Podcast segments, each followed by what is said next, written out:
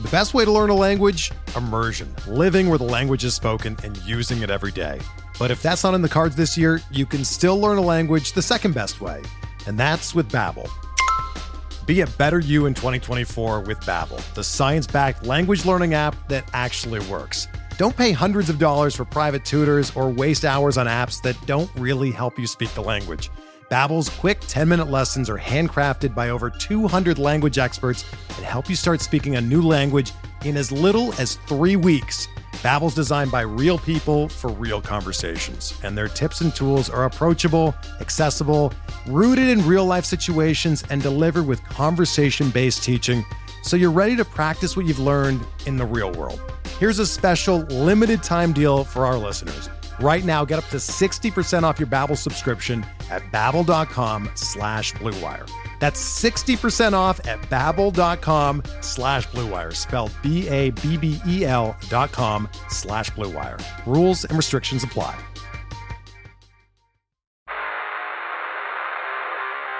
You don't want it. You don't need it, but you're going to get it anyway. The Kevin Sheehan Show. Here's Kevin.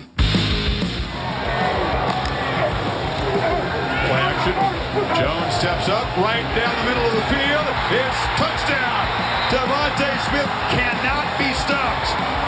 A truly special performance by the Heisman Trophy winner. Three touchdowns in the first half. What a performance last night uh, by Alabama and especially from DeVonta Smith, who set multiple records and was the most valuable player on offense last night in Alabama's 52 to 24 national championship win over Ohio State. Tommy's with me to start. Cooley will join us uh, for the offensive film breakdown. Um, we're not going to spend a lot of time in the game last night. I, I'm going to start with this, Tom. The number uh, was nine at game time. Alabama was a nine point favorite. I stayed off the game. I know I told everybody that I sort of liked Ohio State. I did not give out a side for the smell test. Um, I backed off of it. Um, most of you know that if I if I had played it and lost it, I would have told you that I played it and lost it. Um, it was pretty amazing that the total of 76, 75, 76 hit right on the total at 76. Um, 52-24 was the final. It was 52-24 with like 13 minutes to go in the fourth quarter. If your number was 76 and you needed the over, I mean, I can't imagine feeling better about it um, at 35-17 at halftime, at 52-24 early in the fourth quarter. Um, but uh, anyway, DeVonta Smith was amazing. 12 catches, which is a college football um, title game record. 215 receiving yards, second most in a uh, college football playoff or BCS game. And his three touchdowns tied the record. And he did it all in the first half of the game. It was a stunning performance, and maybe not for draft personnel, but at least for the minimum for fans of teams, it kind of puts you in a strange spot because you're sitting there saying, look at this guy. I don't care who the quarterback is. I want this guy. Yeah, I mean, he is really special. You know, I've, I've heard some of the conversation, and I didn't have this conversation on um, on the radio show this morning, and it's it's a it's a long conversation because I'd have to think about it to be honest with you uh, about whether or not we just witnessed the greatest receiver in the history of college football. I can tell you this: for a few years now, I've been a massive DeVonta Smith fan. Like I, you think of all the you know the Alabama receivers of the last few years, you know Amari Cooper and Jerry Jeudy and Julio Jones and Calvin Ridley and Henry Ruggs.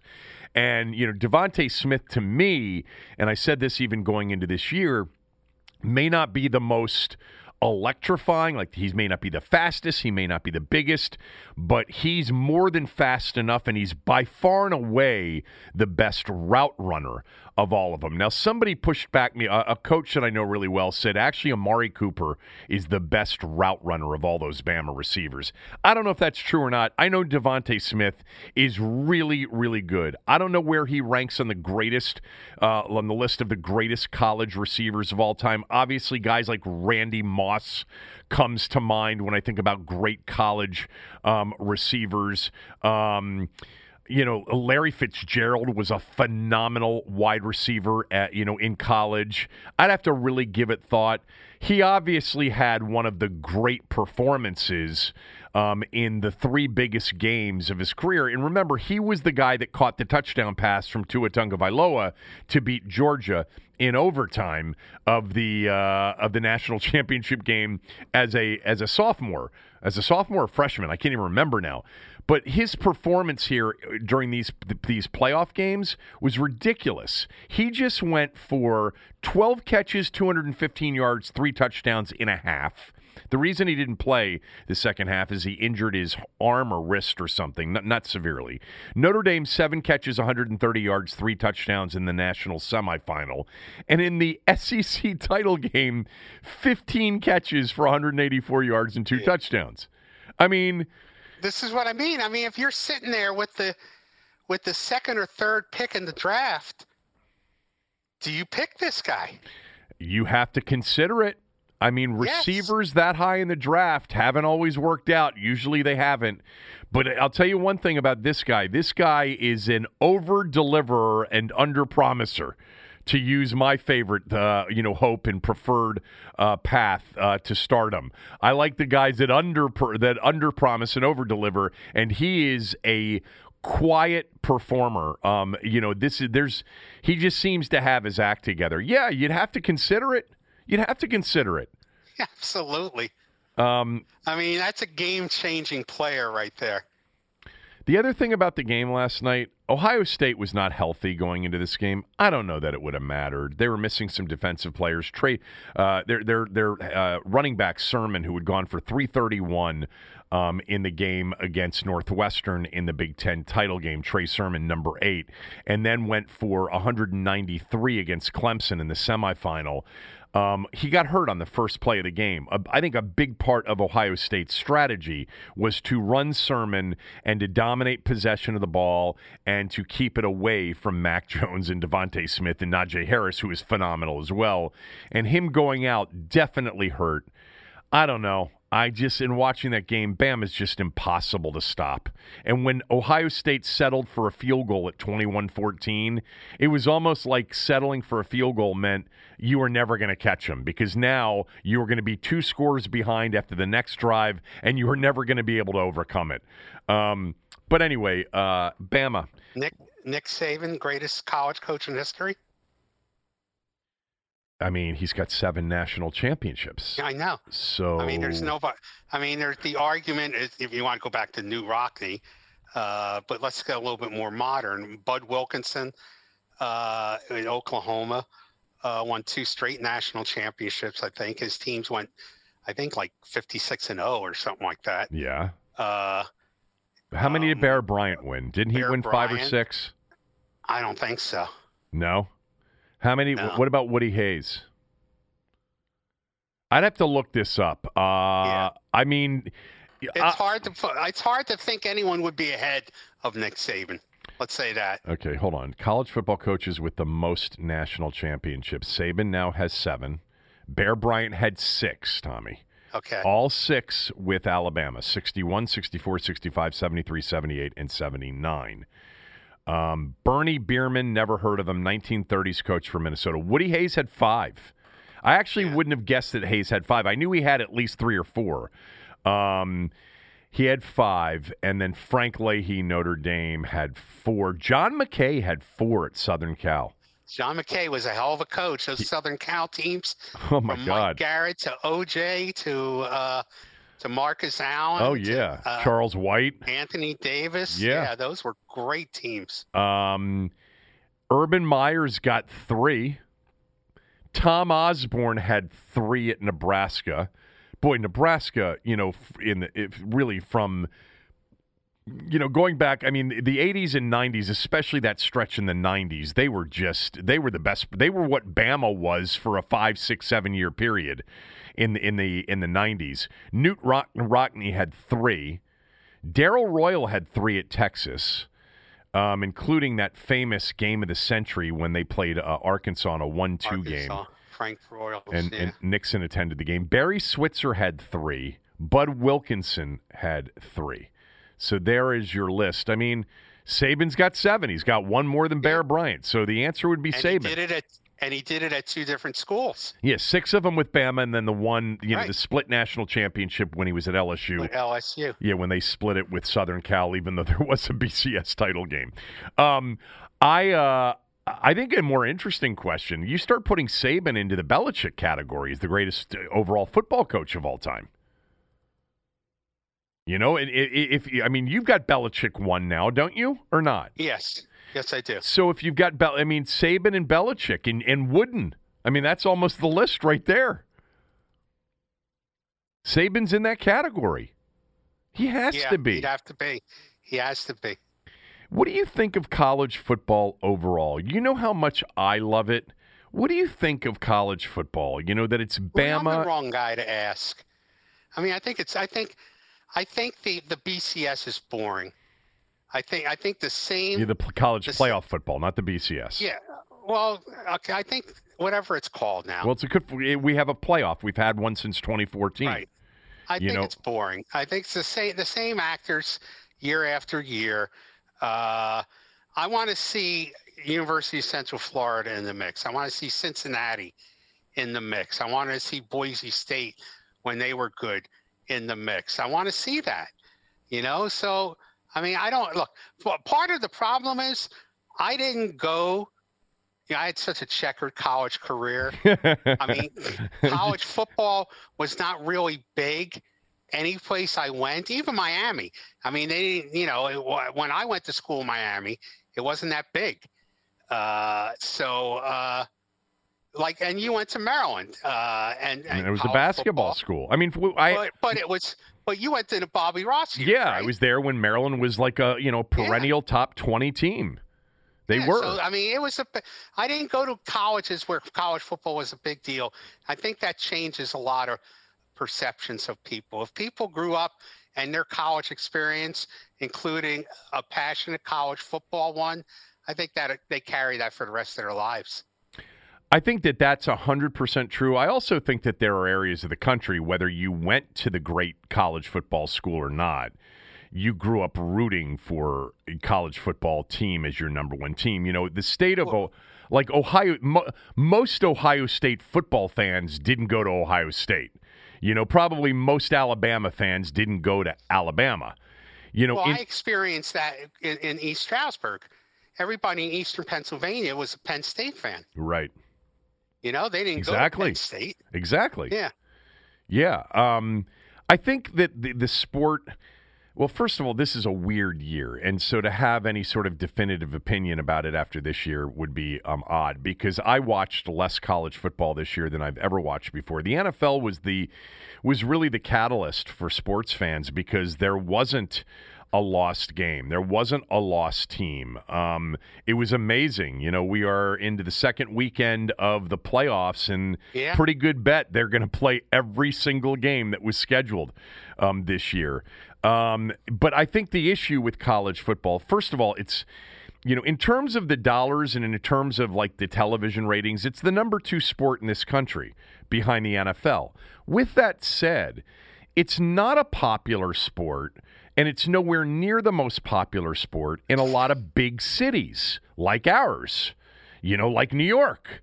Um, a lot of you know northeastern eh, Boston, New York, Philly. Now Philly is a big Penn State football market, no doubt, and I've learned that even more than I knew before because my youngest is at Penn State, and he's like, "Oh my God, these the Philadelphia people here, you know, at Penn State. I mean, they are just massively into the team."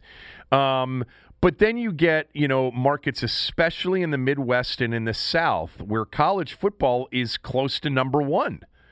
You know, even in LA, when Southern Cal's had good teams, it's a big deal in LA. Well, with that when when they didn't have NFL football, Right. Southern Cal was their professional team, Yeah. and and that hasn't, and in some ways that hasn't changed yet. I think I'm headed towards this. The fact that basically four schools have dominated the appearances since this playoff started. The four schools being Alabama, Clemson, Ohio State, and Oklahoma. They the, these are the four schools that have been in it the most. And then you've had, you know, the the Notre Dame and the uh, the the LSU winning the title last year. Um, but uh, and in Oregon, I think maybe made it twice. But I think they have to expand it. I think they have to go to what I've always, you know, pushed for, which is something that I think would make for one of the great days on the sporting calendar, and that would be a quarterfinal, you know, quadruple header using home fields because these stadiums are part of the attraction to the sport. You know, these home environments, you know, at Ohio State or LSU, et cetera. You know, one versus eight, two versus seven, three versus six, four for uh, four versus five. The uh, you know the weekend after the Army Navy game, which is a a quiet week uh, weekend for college football, and you play the semifinals on New Year's Day and you play the final afterwards, but you don't use the bowls for the first, you know, for the quarterfinals. I think it, and you would have to do the five power conference winners and three at larges, and if you get a non-power five at large that that goes undefeated, they are automatically qualified as one of the three at larges. So, you know, if you get a Coastal Carolina or if you get you know, from years past, you know, uh, uh, uh, a Boise or somebody like that, they automatically qualify if they go undefeated. Period, as as one of the three at larges. And I think I like your plan. I, I, like your plan a lot. I think that would be the greatest, uh, one of the great days of the year. And I think waiting for these semifinal games, typically sometimes a month before you get them, which is more typical than what we had this year, um, and then you get the same teams in it every year. It's give me a quarterfinal Saturday where you know I can watch um, Texas A&M, who was probably the number five team, uh, against Notre Dame in South Bend in a four or five game. You know, give me give me Boise the year they go undefeated, or Coastal Carolina, or Liberty, or somebody like that who goes undefeated, and give me them as an eight seed against Bama in Tuscaloosa. It's not going to be pretty, but it would be. I mean, I give me the possibility of a David versus Goliath. Yes, I think exactly. The, the other, I mean that that that sells and no doubt, the, the the big the big issue too. It's not just the same teams, but it's the dominance of the same teams. You know, LSU and Bama and Ohio State and Clemson. I mean, it has really become a have and have not sport. I mean, you, there is a certain level that Bama and Ohio State and Clemson are at. Um, and LSU, you know, LSU and Oklahoma and a couple of others, you know, sneak into that every. But after that, man, it's a different sport almost, recruiting wise and otherwise. And, you know, Notre Dame didn't have a chance of winning in this Final Four. That's Notre Dame we're talking about. Two years ago, they didn't have a chance against Clemson uh, in the semifinals. That's Notre Dame, and they're at a different level than Bama and Ohio State and Clemson. Different level altogether. I don't know. I think the sport needs to figure something out because I think it's getting monotonous and boring. Not the regular season. Not the regular season. I still think the regular season is awesome. But it's the pageantry that makes it awesome too. And we didn't even have that this year. no, we didn't. Anyway, let's uh, talk. Let's talk about a, a, another David and Goliath. Okay, um, give me the David and Goliath that you want. Is it Taylor Heinicke? Yeah. Okay. I you're, you, I I spent with Cooley yesterday two hours talking about the game. Give me your thoughts, your takeaway not only from the game but the season. Well, okay, let's deal with the game. Let's deal with with uh, Taylor Heinicke. He had a tremendous game, I thought. I mean, I think he surprised a lot of people. It, it was hard not to surprise anybody because most people had never seen him play. right. So so anything of anything that was decent was going to be a surprise.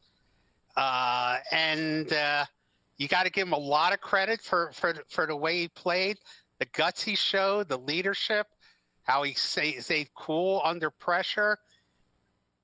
But come on, the Washington did not find their quarterback. Okay, I mean, you saw him for one game, and people are ready to make him the starter for next year. You, we don't need to look for a quarterback. We got one. Who? Taylor Heinicke. Well, wait a minute. That's that's that's what I'm hearing from people. Oh yeah, no, no, no, I no, 100. percent That's what you're hearing from people. I'm hearing Yeah, the same thing. Yeah, and I'm thinking that you know, look, every like the hundred year flood, every once in a while there's a Kurt Warner, Right, okay, who's bagging groceries one week and then playing in the Super Bowl the next. right. But most of the time, there's a reason these guys are on the street. Most of the time, Not- you're right. Not and not more than most of the time. Almost all of the time. Yes, not in a, not even on a practice squad somewhere. Okay, so uh, I'm all for letting him come to camp, sign him, come to camp, compete with Kyle Allen. If you're not going out to get a Matt Stafford or somebody else to play quarterback for you next year, sure, have him come in and compete with Kyle Allen for for the quarterback job next year. But stop it. Don't- Don't anoint this guy. I mean, show a little bit more uh, level of intelligence. This was one game. Are you that beaten up as a fan that you react that quickly Yeah. to one professional performance by a quarterback? Well, okay. Um, it's a totally reasonable position to have. And I'm struggling and have been since Saturday night with what do I think about Taylor Heinicke? Because on one hand, he wasn't good, he was outstanding. And the context of him being outstanding was this was a goddamn playoff game. They didn't have a running game, and they were facing the Tampa Bay Buccaneers, one of the best defenses in the NFL. And the only reason they had a chance to win this game was him. That is a fact about Saturday night. So anytime we've had, and I put out a list before the game of some of the comparable, you know, substitutions for an, a wild card round game, Connor Cook and Joe Webb and Ryan Lindley, and none of these people before him who have ever been in his position ever got it done, ever performed well. In fact, if Well, you, you, saw you saw how the line changed when when they named Taylor yeah, Heinicke went up to the 11 in spots, yeah. Yeah, Yeah, I, I, I did, but that doesn't mean that they were right. They just they, they, they I think a lot of the sharp betters uh, just figured that Taylor Heinicke would end up being Connor Cook because that's the way it usually goes. Like you said, it usually there's usually a reason that they haven't had that opportunity, but then there is Kurt Warner. Then there is, and this is this was my comp, Tommy. This was my comp in watching him. This is who I thought of as I was watching him. Jeff Garcia, who toiled away in the CFL for five, six years before the 49ers gave him a shot at 29 years old. It can happen. I do think it's insane to just say, oh, we got him. That's it. We don't have to draft anybody. We don't have to worry about Matt Stafford or Jameis Winston or Dak Prescott or Deshaun Watson, who is not going to be traded, people, um, or anybody else. Okay, we got him. This is amazing. And yes, it is part, in part. I agree with you. I think it is in part because it wasn't just about Taylor Heinicke. You would have thought that they won the game on oh, Saturday night yes. based on the reaction. And that is Absolutely. definitely a reaction to the condition that we have been in as a fan base. That getting to a playoff game is the measuring stick. Actually, going seven and nine or eight and eight is the measuring stick for a good season. Tommy, I said this yesterday, and I and I've had it, and, and I'm going to get to it now because I think it, it works perfectly. Because you very much have been adamant about Ron Rivera doing it quickly so that he keeps the owner at bay. I give Ron Rivera the most credit for all that happened this year. Let me just remind everybody, as I just mentioned, they lost the game on Saturday night. They didn't win the game, they lost the game. Not only did they lose the game, they lost the game because many of you believe that that elite defense, which I've tell I've told you all year long, is a good defense. It's not elite. I think it could be next year or the year after, but it isn't now. The defense that you insisted was elite lost the game for them. I mean, it was a terrible defensive night against the Buccaneers, against the greatest of all time. I understand that, but they had a bad game. Um, but They lost the game the other night and they went 7 and 9. With that said, Tommy, it was an amazing accomplishment by the head coach this year and Ron Rivera is 1 for 1. He's 1 for 1 on sort of your preseason uh, you know, what had to happen. He uh, had a team that he kept interested in the darkest of moments. All right.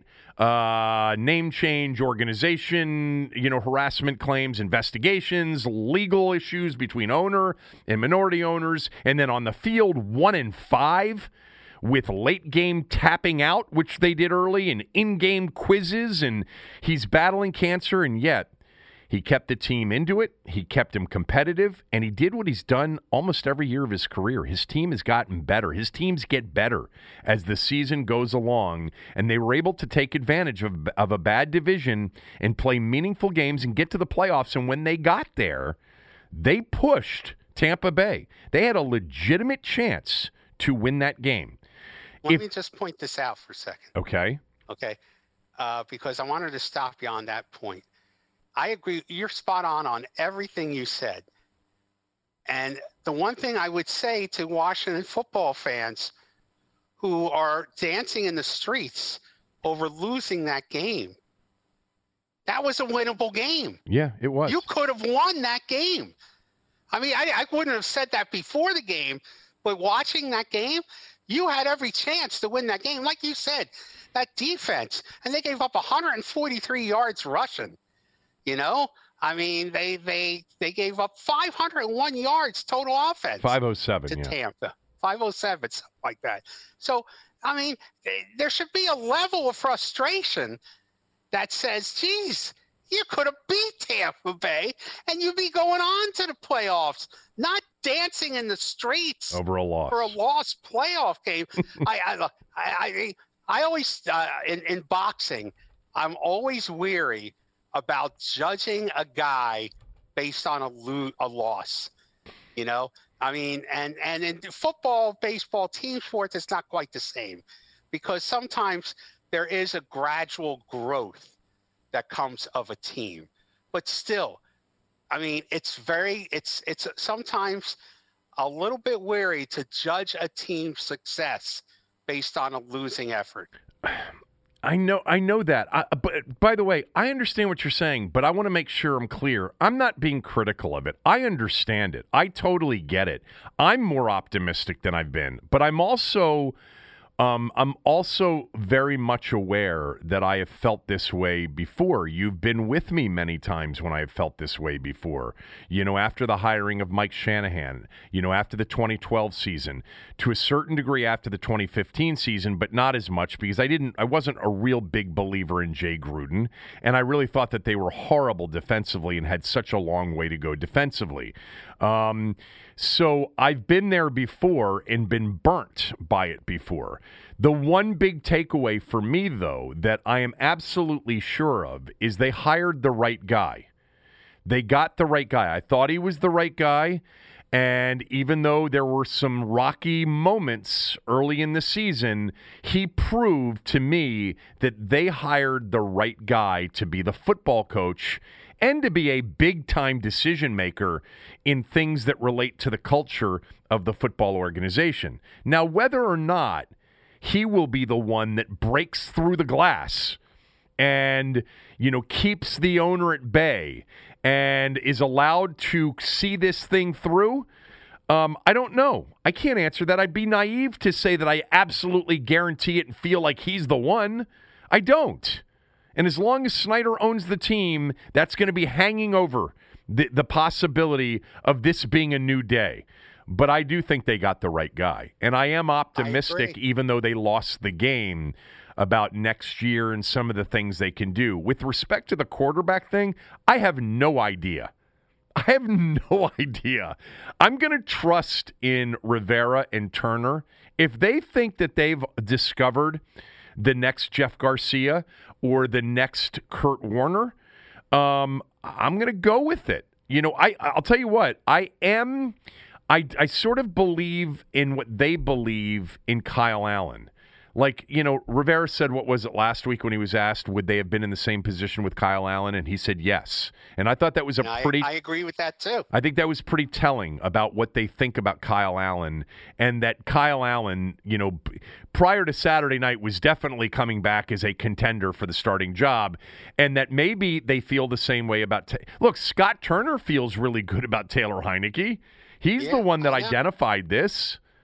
So, I know. um, I know. Look, I, everything. I, we're we're lockstep on this in everything. yeah, but pretty you're being critical of of those people for being optimistic after a seven and No, nine I'm- and a playoff no. loss. No, no, no, no. I'm I'm critical of not recognizing, of of not including the history in your assessment.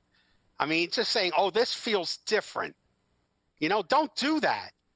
That's that's that's an illusion. Until it is different, it's an illusion. You have a long, long history, track record to to to give you information about what will likely happen. Yeah. okay? Anything else is is is kind of delusional speculation at this point. That's different than being optimistic. He ron rivera accomplished what what you know in in large part what i thought he should do this year. You know uh, and and uh, i understand that it feels like the team is going in the right direction but don't assume this is different Well, I'll I'll tell you right now, like I'm not assuming that next year is going to be um, ten and six and a division title and they win a playoff game. I'm not assuming that. It, the the NFL is man, come on, we've all learned this. It is not just year to year; it's week to week. You you can go from being a Super Bowl contender in the preseason to six and ten. You know, it, lots of things can happen that can derail a season. I'm not you, as you know, I'm not a big into the schedule um, guy. But if you wanna, if you wanna look for a reason, you know, that why it's going to be really hard to win ten games next year, look at their 2021 opponents. Again, I'm not really big into this, but they play the AFC West. Okay, Kansas City is in the AFC West. So is Denver and the Chargers and the Raiders. They also play the NFC South. The Saints, the Buccaneers, all right, the Panthers who are improving, and the Falcons. They also have a first place schedule which pits them against the Packers and the Seahawks in their other two NFC games. And more likely than not, if there is a 17th game, it'll be against Buffalo. so so right there, I mean, if if nobody, if those teams came back and were healthy and they didn't lose Aaron Rodgers or Josh Allen or Patrick Mahomes, you're going to be an underdog. You know, in the you know how so they, they look ahead at a schedule and they they project point spreads. You know, of the 16 games, they're going to be an underdog in like 10 or 11 of the games next year that they play before the season starts. Again, I think the schedule thing's overrated because things change so dramatically. Teams aren't as, you know, the bad teams end up not being as bad as you think, and some of the great teams end up not being as good as you think. And usually that's due to injuries that you can't predict. Um, but to have on your schedule next year Green Bay, Tampa Bay, Seattle, New Orleans, Kansas City, and Buffalo, um, that's pretty daunting. Um, you know, that's what you get when you win a division. It doesn't matter that you were seven and nine. They don't say, "Oh, you were a seven and nine division winner. We won't give you the first place schedule." No, you were the division winner. Um, and they still have, you know, they got to fill some holes. Yes, they do.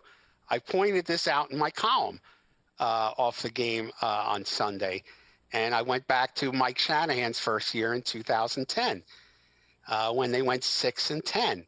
Uh, wasn't quite seven and nine and an NFC East title, but that's in large part because both Dallas and Philly won 10 games that year in the NFC. They had legitimate uh, NFC East competitive teams that year. But I pointed out that uh, nine of, of the games that they played, uh, they held teams to 17 points or under.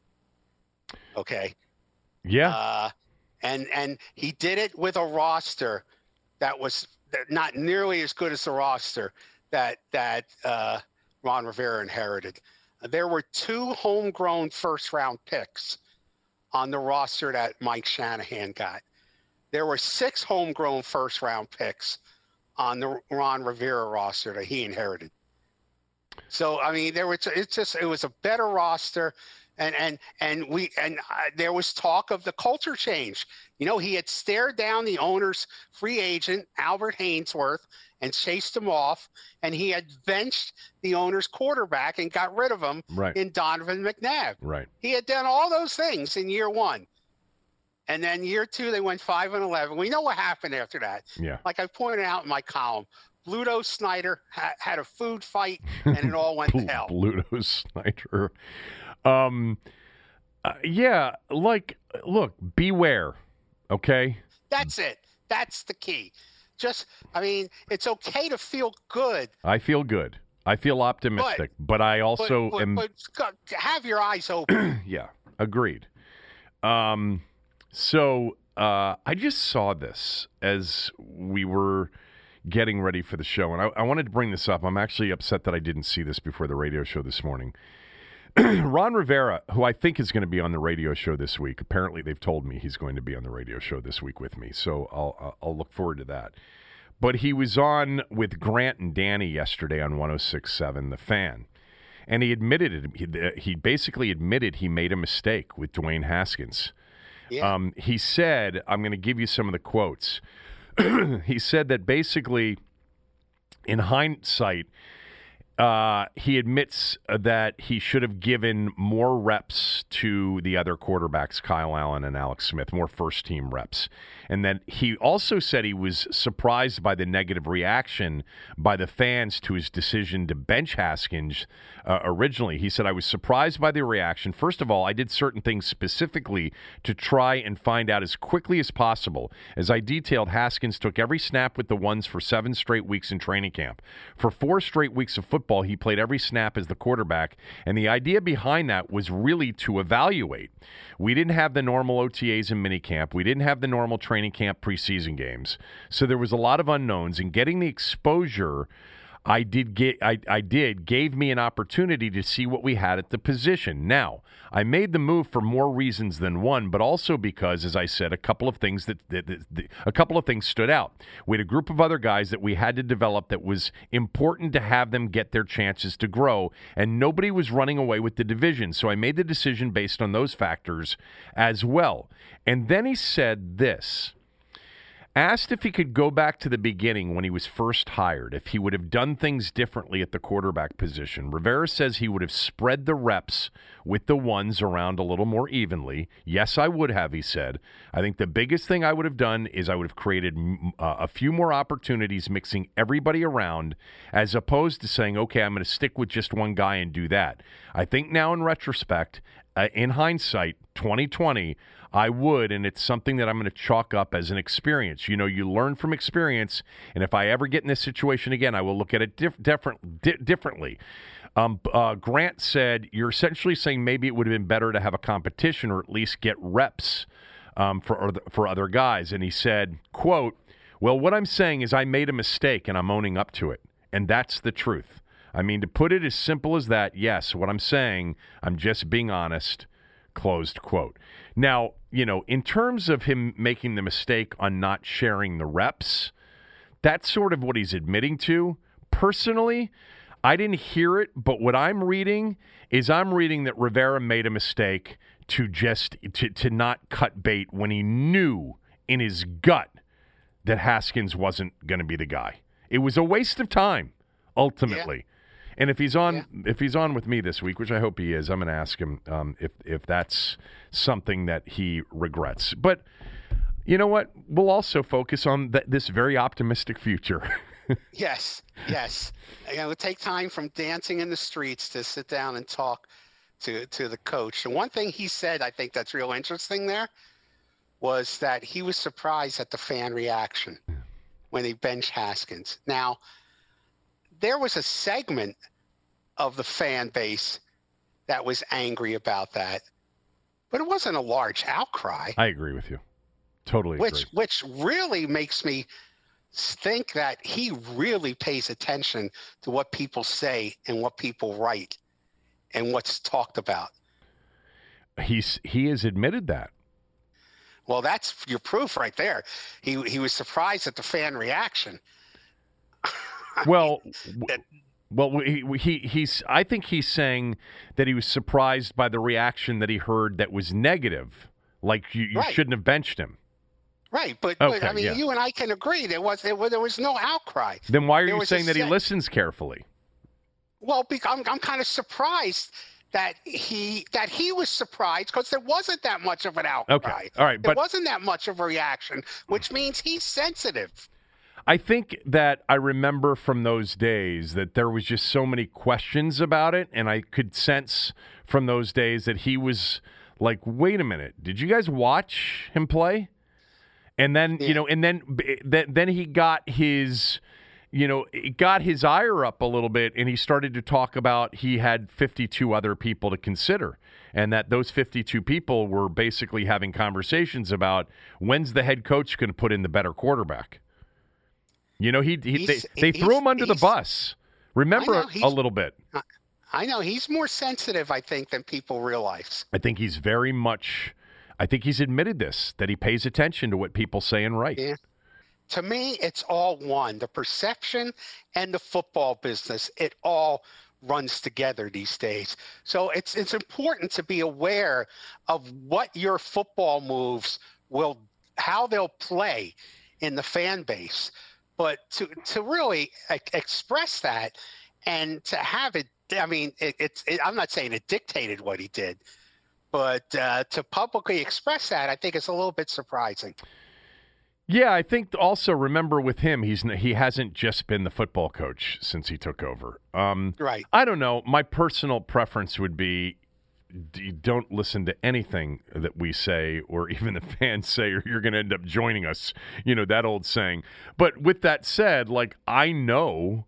I know Mike used to listen to our show. I know Mike definitely used to listen to the Monday morning quarterback show on his way in when Andy and I were doing Monday morning quarterback on the mornings after games. I mean, he told me Oh, I he would, Mike, Mike you know- very aware of what was written and what was said. I knew that from reading this book. Yeah. So, um, you know, and I and I know that Jay listened, and I know that people in the organization right now. But the head coach, I would prefer it to be more like Belichick, obviously, or Gibbs. I don't think Gibbs really ever had a sense of No, what any. no. Now it's a different. It was a different day. I mean, there wasn't sports talk radio, and there wasn't bloggers, and there wasn't social media.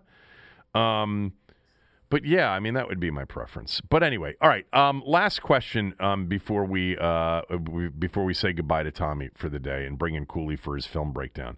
What would your quarterback plan be? Okay. Well, to me, if I don't have personnel people that I believe in, that in almost every draft can look at the draft and tell me one or two guys who are potential NFL quarterbacks besides the number one or number two picks, then I don't have good personnel people. Will they be right? No. But I think in every draft, if I've got good personnel people, I've got a guy who understands the guy from North Dakota State, Trey Lance. nobody ever seen, huh? Trey Well, Lance. I'm, I'm, I'm just throwing out of college. oh well, he I'll say he, South. he, he, he is going to be potentially a first round pick from North Dakota Okay. State. Yeah. South Dakota State, any place like that. I want to have personnel people that are good enough to be able to spot the one or two quarterbacks in every draft that are under the radar that have the potential to be NFL starters. So to me, if I got those personnel people in charge, I'm going into the season next year with Kyle Allen probably as my starter, but drafting a quarterback maybe in the third or fourth round. What are you going to do with Taylor Heinicke? I'll sign him too. Bring him on. Let's bring him to camp. You know, let's have a quarterback competition. Him and Kyle Allen. That's fine. But I, I'm going to draft a quarterback in the third round that I think has has potential to be an NFL starter. What if there's a market? What if there's a market for Taylor Heinicke? What if there's competition for him? I don't know if there's going to be or not. I don't. His uh, college coach, um, Bobby Wilder, who was on with Galdi yesterday, man, w- clearly a friend of Taylor Heinicke's and almost acting um, as as a public uh, agent for him and and talking about you know the options he's going to have, etc. Um, I don't know what the status of of Heinicke is, if he's an undrafted free agent or a restricted free agent, but Anyway, I don't see there being like a bidding war for Taylor Heinicke off of one game, but I, I, think it's, I, God, man, I just think there there's some things that we're always a little bit off on, like trade value. I think we're always off on, and I think quarterback evaluation of these kinds of quarterbacks that we haven't really seen a lot in college, even the ones that we do see a lot of in college is really hard. Like I, I think I've been much better over the years at identifying the guys that I don't think will be very good coming out of college and identifying the guys that I do think will be good as a fan. Now we got to see him start in the, the highest pressure of environments. And he was excellent. He really was. Yes. I mean, he was excellent. He should have won the game. I certainly had a chance to. He had a chance to. If his defense had given him support, he could have won that game. Yep. Um, all right. Uh, anything else? Things real, yeah, two things. Okay. Real quick. First of all, this is the greatest day in my life. Uh, back in 1969, as a, as a football fan, because this is the day the Jets beat the Colts in Super Bowl three, the the Super Bowl win that Namath guaranteed. And for people who always say, who look at Joe Namath's stats and say, why is he in the Hall of Fame? This Joe Namath is the ultimate you had to be there guy. You had to be there. You had to be around. You had to be part of it to understand his importance, impact, and talent. He threw for 4,000 yards oh. in 14 games before any, like 12 years before another quarterback did it. Right. Right. So even if he did so, throw I mean, a lot of interceptions. Yeah. So you just had to be there to be part of it. The other thing is, I want to wish a happy birthday to the late great heavyweight champion, Joe Frazier. One of the who who who without Joe Frazier, there's no Muhammad Ali. Without those three Frazier Ali fights, Ali's status, Ali's legend is not nearly as great. So on Namath, um, I grew up with a father who loved, I've told you this before. My father loved the ABA and the AFL more than he liked the NBA and the NFL. The first basketball that I was ever given when I was a kid was an ABA red, white, and blue ball, Tommy. My father was very much, you know, um, into the underdog and into the alternative, you know, leagues. You know, he was a huge Redskins fan. Don't get me wrong. We had season tickets growing right. up, but he loved Joe Namath. And um, so I remember very, I mean, the very end of Joe Namath's career. You, you, know, you obviously lived through it as a Jet fan. But over the years, I know that I've looked at Joe Namath's career. And the thing that people always will say is he threw more interceptions than touchdowns, like a lot more. Also, keep in mind, people, it was a different game you, like eh, you mugged wide receivers. There was there were, the receivers were getting handled from the line of scrimmage all the way downfield. If Joe Namath were playing in today's game, he wouldn't have anywhere near the, the, that number of interceptions. What was always interesting to me in watching, you know, sort of the highlights of him, and my father always said, Sonny and Namath, in terms of pure passers, that's the list. You know, this is yes, way back right, in the day. That's right if you watch Namath, good God, did he throw a beautiful ball? And he threw a great deep ball and threw a great deep ball to one of the great wide receivers in the history of the game, in Don Maynard. Um, but he was putting up numbers in that era, yardage wise, that had never uh, happened. It is interesting, though, to just see the difference in the game. His career completion percentage was 50.1%. He had many years. The year that he uh, threw for 4,000 yards, and I think he became the first quarterback to throw for 4,000 yards. He was 52.5% completion percentage, 26 touchdowns, 28 interceptions. I know. But he's in the Hall of Fame because he forced the merger more than any single person did. He was the and one. Not, not only that, he was Broadway Joe. He was the first uh, athlete superstar endorser. Right. I mean, he he had an impact on all sports. All sports. Yeah, I mean, you just mentioned Frazier. Look, in the in that era, the two biggest superstars in sports were Namath and Ali. Yes, absolutely. Um, who was the baseball superstar in '69? Mantle. No, he was at the end. He was. He was at the end. he was retired by then. Was he retired in '69? Sixty-nine. Yeah. Um, Mays. Mays was near the end of his career Right. at the time. Uh, Sixty-nine. Uh, that was the beginning of Reggie Jackson. Uh, uh, Bob Gibson. Gibson, to some extent, yeah. Mantle retired in '68. Yeah. Okay. Um, Willie Mays. Well, Mays was playing into the early '70s. I, I remember well, I him think 70, 74 was his with the Mets. year Yeah, I remember him Yeah. with the Mets. Um, in '73. so yeah. in '69, he was still a star, and Yes. I'm just pulling up his thing. In '69, he was 38 years old. 38 years old. Yeah. G- Gibson was the, you know, was a huge star, right? I mean, in one of the greatest pitchers of all time. yes. All right. Um, okay. Uh, we'll talk on Thursday. Okay, boss. Cooley's film breakdown of the offense right after this word from one of our sponsors.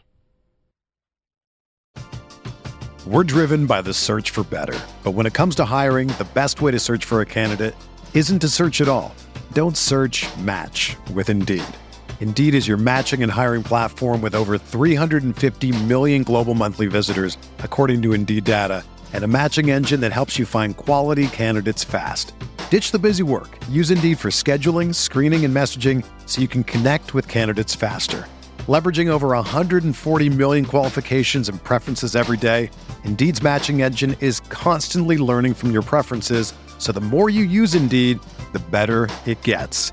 Join more than 3.5 million businesses worldwide that use Indeed to hire great talent fast. And listeners of this show will get a $75 sponsored job credit to get your jobs more visibility at Indeed.com slash Blue Wire.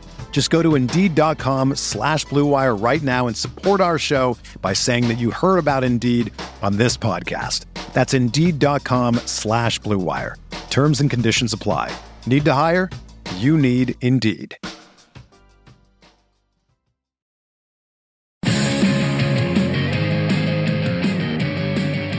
All right, let's bring in uh, Cooley. Uh, he has the offensive film breakdown from the Tampa Bay game on Saturday night. It'll be his last game film breakdown on the podcast. He'll have plenty as we approach free agency and the draft.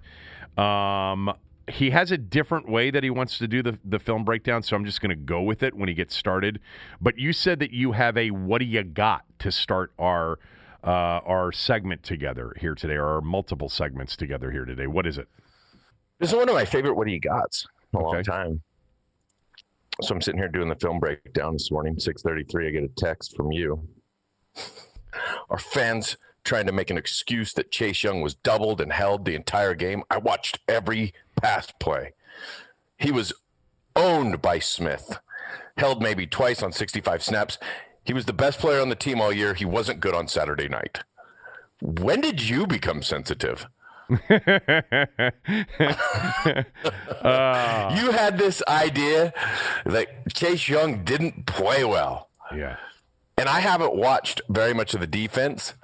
And I will tell you right now for certain that I watched Chase Young get owned by Donovan Smith on at least seven or eight snaps. Oh, it's going to be more than that. So on at least seven or eight, I know that he got owned. He may have gotten doubled back and forth, but the reason I love this is because I have done this film stuff and had these hard takes on players for seven years. It sucks when no one agrees with you.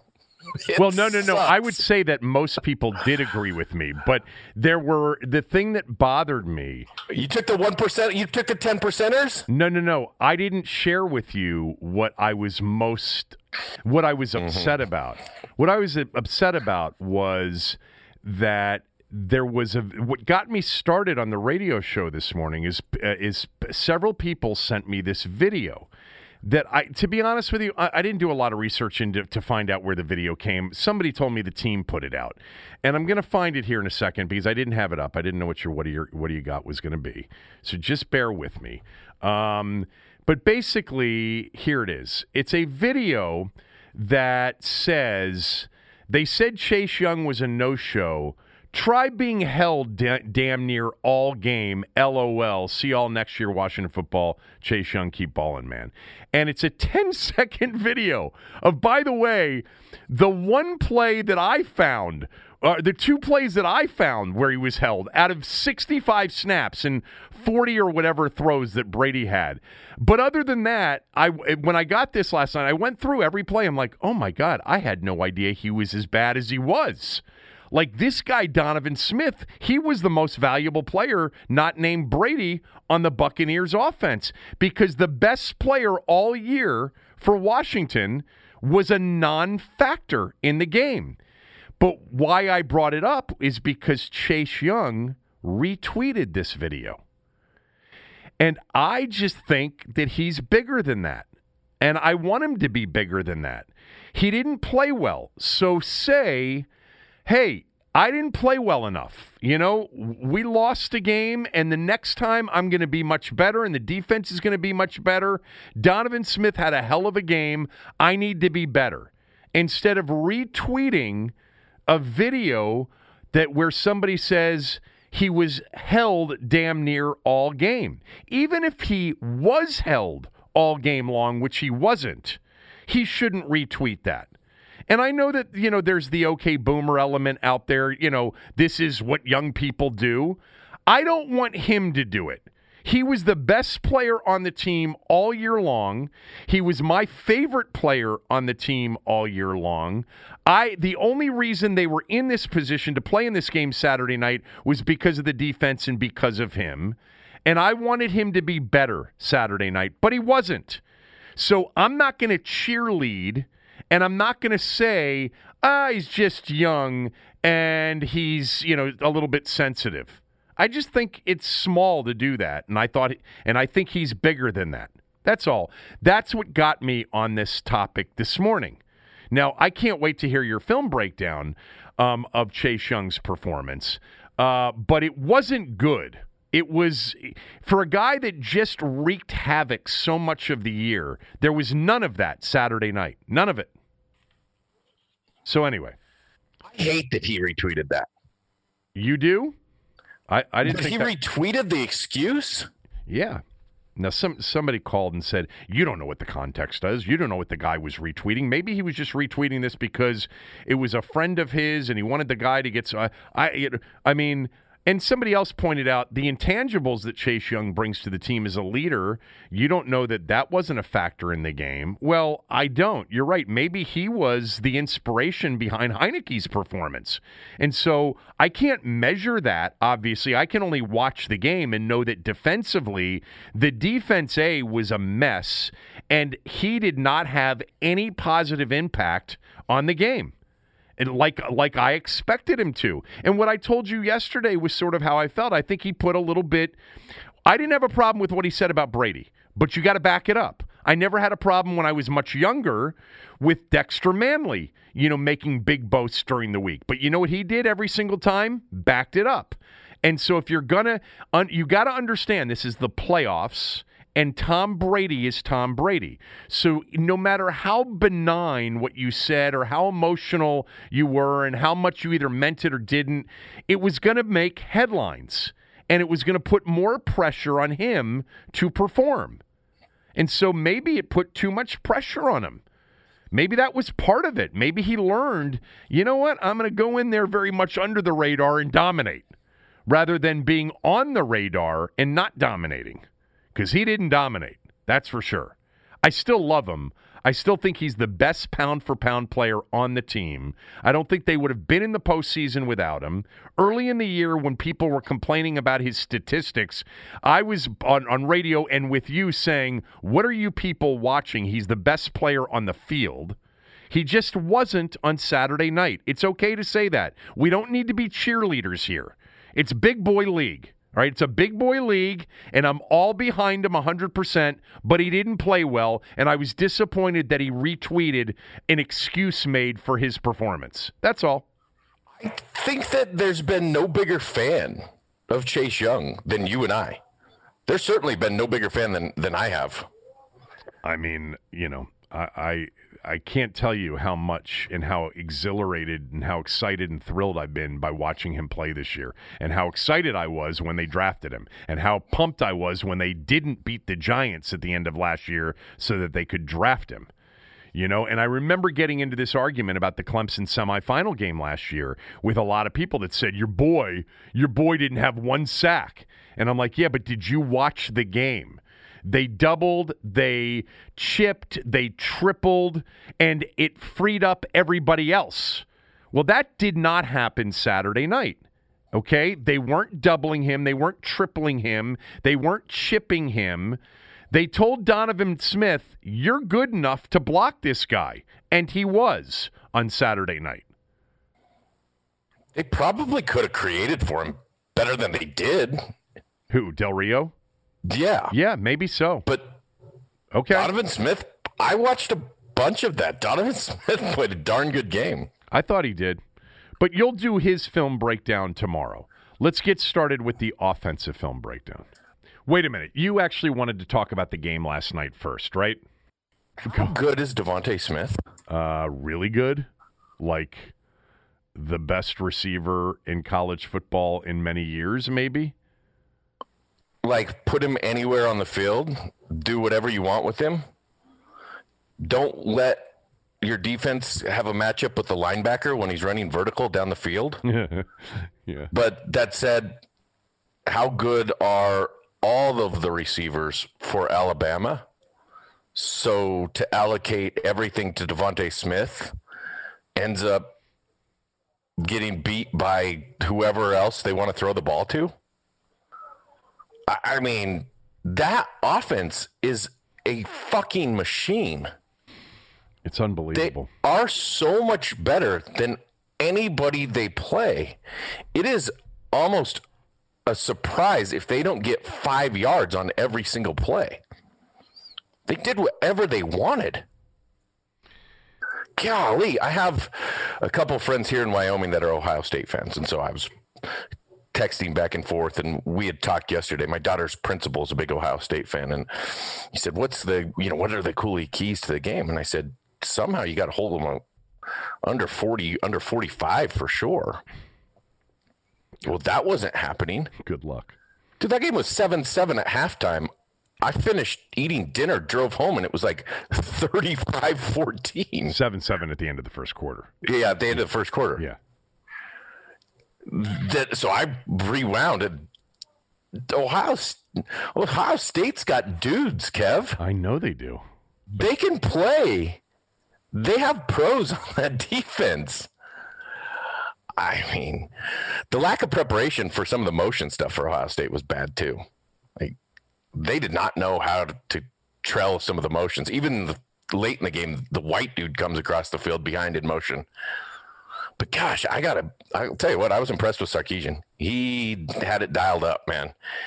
He had guys in spots. He knew exactly how to manipulate Ohio State's defense. He knew how to create matchups. The quarterback's pretty good too. I was going to ask you about he's him. Low as molasses, but yeah. he's pretty good. He knows where he's going with the football. Now that said, there were some open receivers in that ball game. You know, he's a guy that's being mocked now in the portion of the draft where Washington's going to select at 19. He's being mocked in that general area. I mean, I you know, there are a lot of quarterbacks being mocked in the first round right now. I mean, actually, the latest CBSSports.com mock draft has Mac Jones going to Washington at 19. They have Heinicke. okay. All right. Well, we're going to get to that in a moment. Um, would, is Mac Brown in? Is Mac Brown a first round pick in, in your view? I'll be completely honest with you. I don't know. I haven't watched enough, and I do know for certain that Alabama has three or four dudes at receiver that are probably better than almost anybody in college football, and then two backs and an offensive line that can do whatever they want. And so it's just dealer's choice all day for the quarterback. Right. He is that that offense. It, it's unbelievable. Well, I mean, Has- But he makes the Haskins throw. I mean, you- that. Is he Haskins? No, he's not Haskins. He throws the ball down the field. Right. No, he, he is he's a vertical passer who reads the safeties and reads the back end and takes shots down the field. How good is I, I mean, I don't know. I I thought he was just amazing. how good is Najee Harris? They How good is the second back that came into the game? But The other big dude. But Harris is so strong and has such great vision and is such a I mean a tough dude. I mean, I mean, and he can come out of the backfield, make some plays as a receiver. The touchdown he has, it's like the swing he gets out there. Jeez, and we didn't even see the best of Waddle. I mean, a lot of people have, hey, you know, Waddle before this season- move. Before this season, before Waddle got hurt, Waddle was going to go before Smith. Ja'Marr Chase was going to go before Smith. I love Ja'Marr Chase. The, I've been saying since since before the season started, Smith to me is the number one receiver in the draft. I, You know, I, I made this comment to you I think earlier in the year. I said I think he's the best route runner of all of the Bama guys. And I had a friend of mine who's coached football before and is actually still coaching. He said that he thinks Cooper is the best route runner of the Bama guys in recent years. But Smith also has Who? Amari Cooper? yeah. Is your friend me? Because I've said that to you nine times Um, yeah. on this podcast. Yes, I'll just say it was you. Um, the other the other part I mean, we Uh, can go track that back. the- the other- I think Cooper's amazing. The other part of Smith is his arms are so he's got long arms and he's got great hands and my god, he may not be Ruggs on the 40 time, but his football speed is breathtaking. Like the acceleration on one of those passes that he took on sort of some motion where he came back the other way and then he got to the sideline and he just it was a blur. He's really spectacular. I, I, I always hesitate with the receivers early in the draft. I mean, obviously, we're not going to have a chance at Smith or Chase, or probably not even Waddle. Um, but whew, he is really good. People are, are, are trying to make the case that he's the greatest receiver in the history of the sport. You know, Randy Moss at a you know slightly lower level, obviously Marshall was a great college receiver. Larry Fitzgerald was a great wide receiver. Those are some of the recent people that I've I've thought about. Um, it's funny, some of their great NFL receivers weren't necessarily the the best in college or perceived best. Look, Justin Jefferson last year, there were multiple receivers that went before him. He was drafted at 22 in the first round. Jeudy and Ruggs and who else went before him? I'm forgetting somebody else that went before him. Um, I mean, where does this kid go? top five. Now, top five. Three? Does he go three after the two quarterbacks? And the other thing is, where does Fields go? I don't think he should go number. I don't. I don't. He played so well in the semifinal against Clemson. It was such a great game for him, and I know he was hurting last night. And look, Ohio State lost Trey Sermon on the first play The of the game, play. and that was devastating because Sermon had ba- had basically run for like 500 yards and well more than that, f- uh, close to 600 yards in two games leading into this thing. And they also were without a couple of their starting defensive linemen um, in the game as well. But I've watched a lot of Fields. I- don't think he is a top 15 guy. And he's going to go in the top 15. I haven't seen Trey Lance either. And I, I watched some of Zach Wilson, the BYU quarterback. I think the only guy I'm absolutely sure of is Trevor Lawrence. Like, you know, he he's, I, I don't know. Like, put it this way. BYU quarterback can play. He can legit play. The, the, And you also have to keep in mind with the BYU quarterback, they don't have the talent that some of the other teams have around them. I know. And certainly not Bama or Ohio State.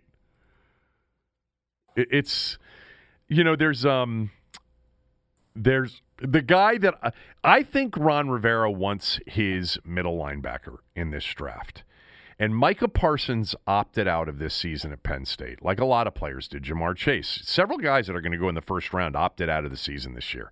You know, the guy, the um, the big tackle from Oregon opted out. Uh, Ja'Marr Chase opted out. Um, Micah Parsons opted out. You know, all top ten to top fifteen picks.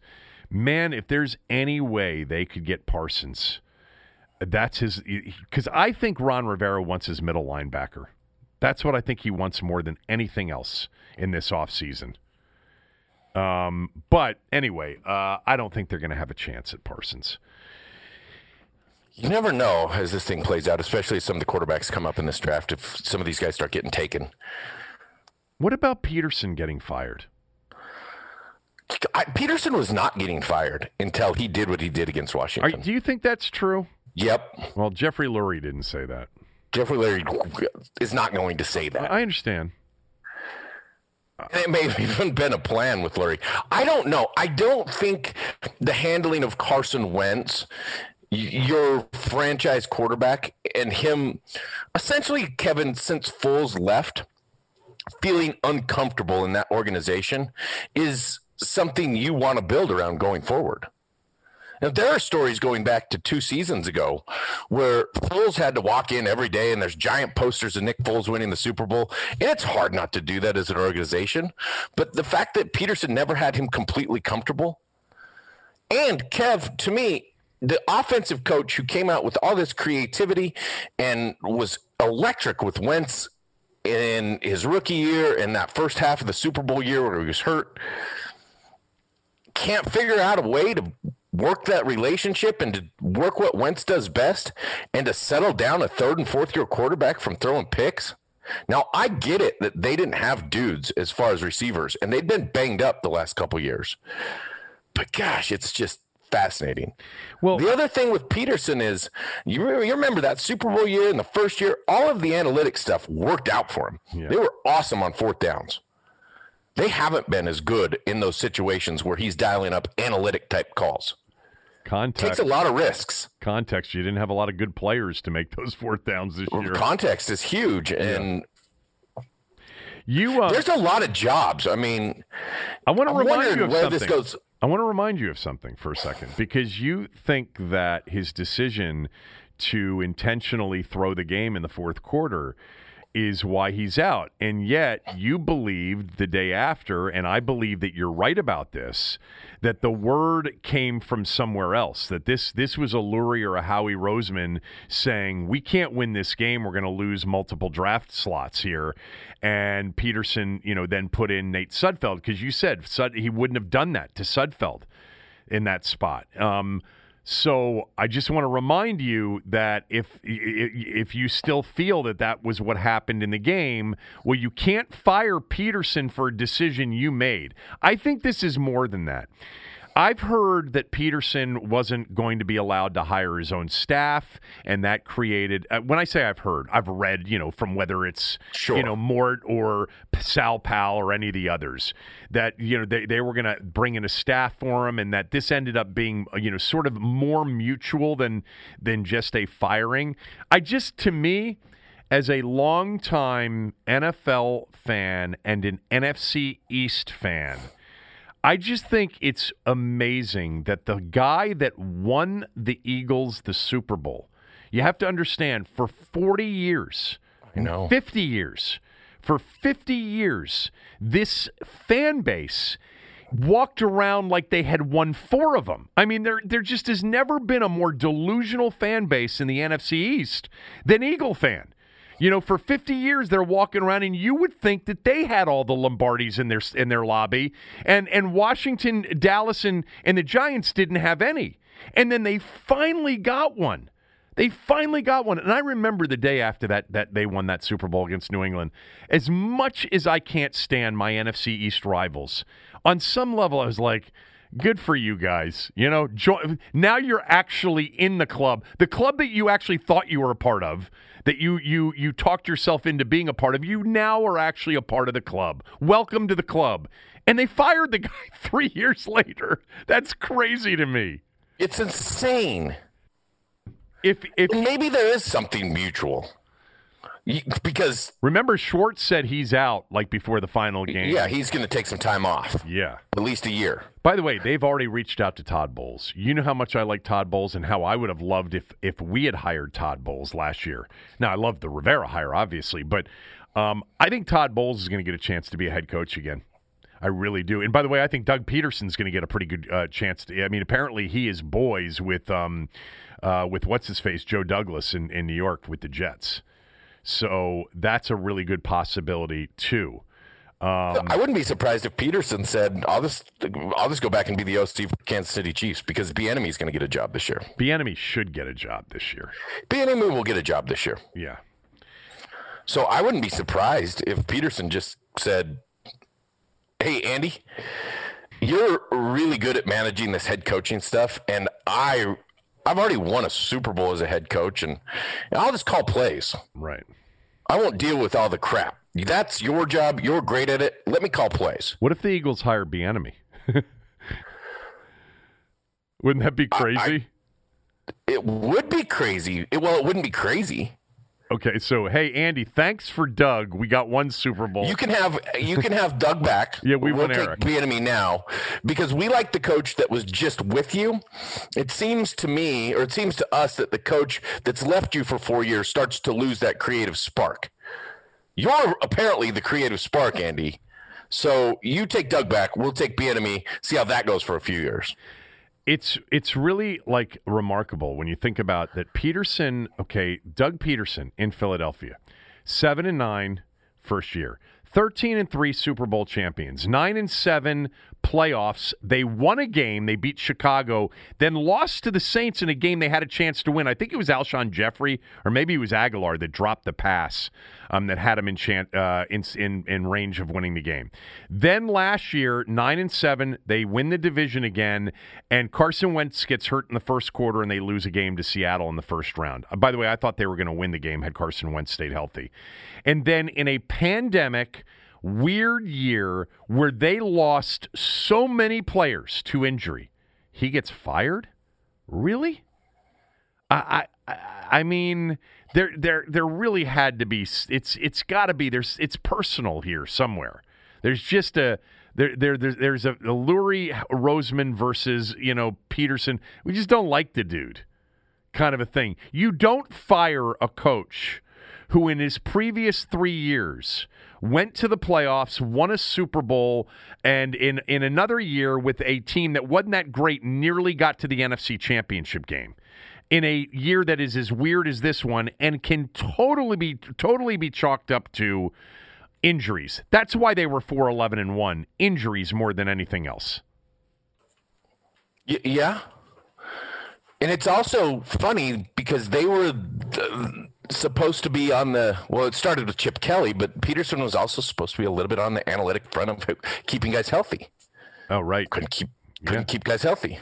Yeah i remember you uh, comparing what philadelphia and seattle and others were doing versus what washington was doing. Look i want to get to the film breakdown because if not the podcast is going to be forever. But i will just mention this one other thing. The cowboys hired dan quinn to be their defensive coordinator. That is a major upgrade over mike nolan. Major upgrade over Mike Nolan, in my right. opinion. Do you agree with that? Totally agree. Dan Quinn was an incredible defensive coordinator for the Seattle Seahawks. Dan Quinn was in Seattle patented that straight cover three with a dynamic rush. And if you were Dallas, why in the holy hell with that front would you confuse your back end? right. Right. That's been the strength, their front.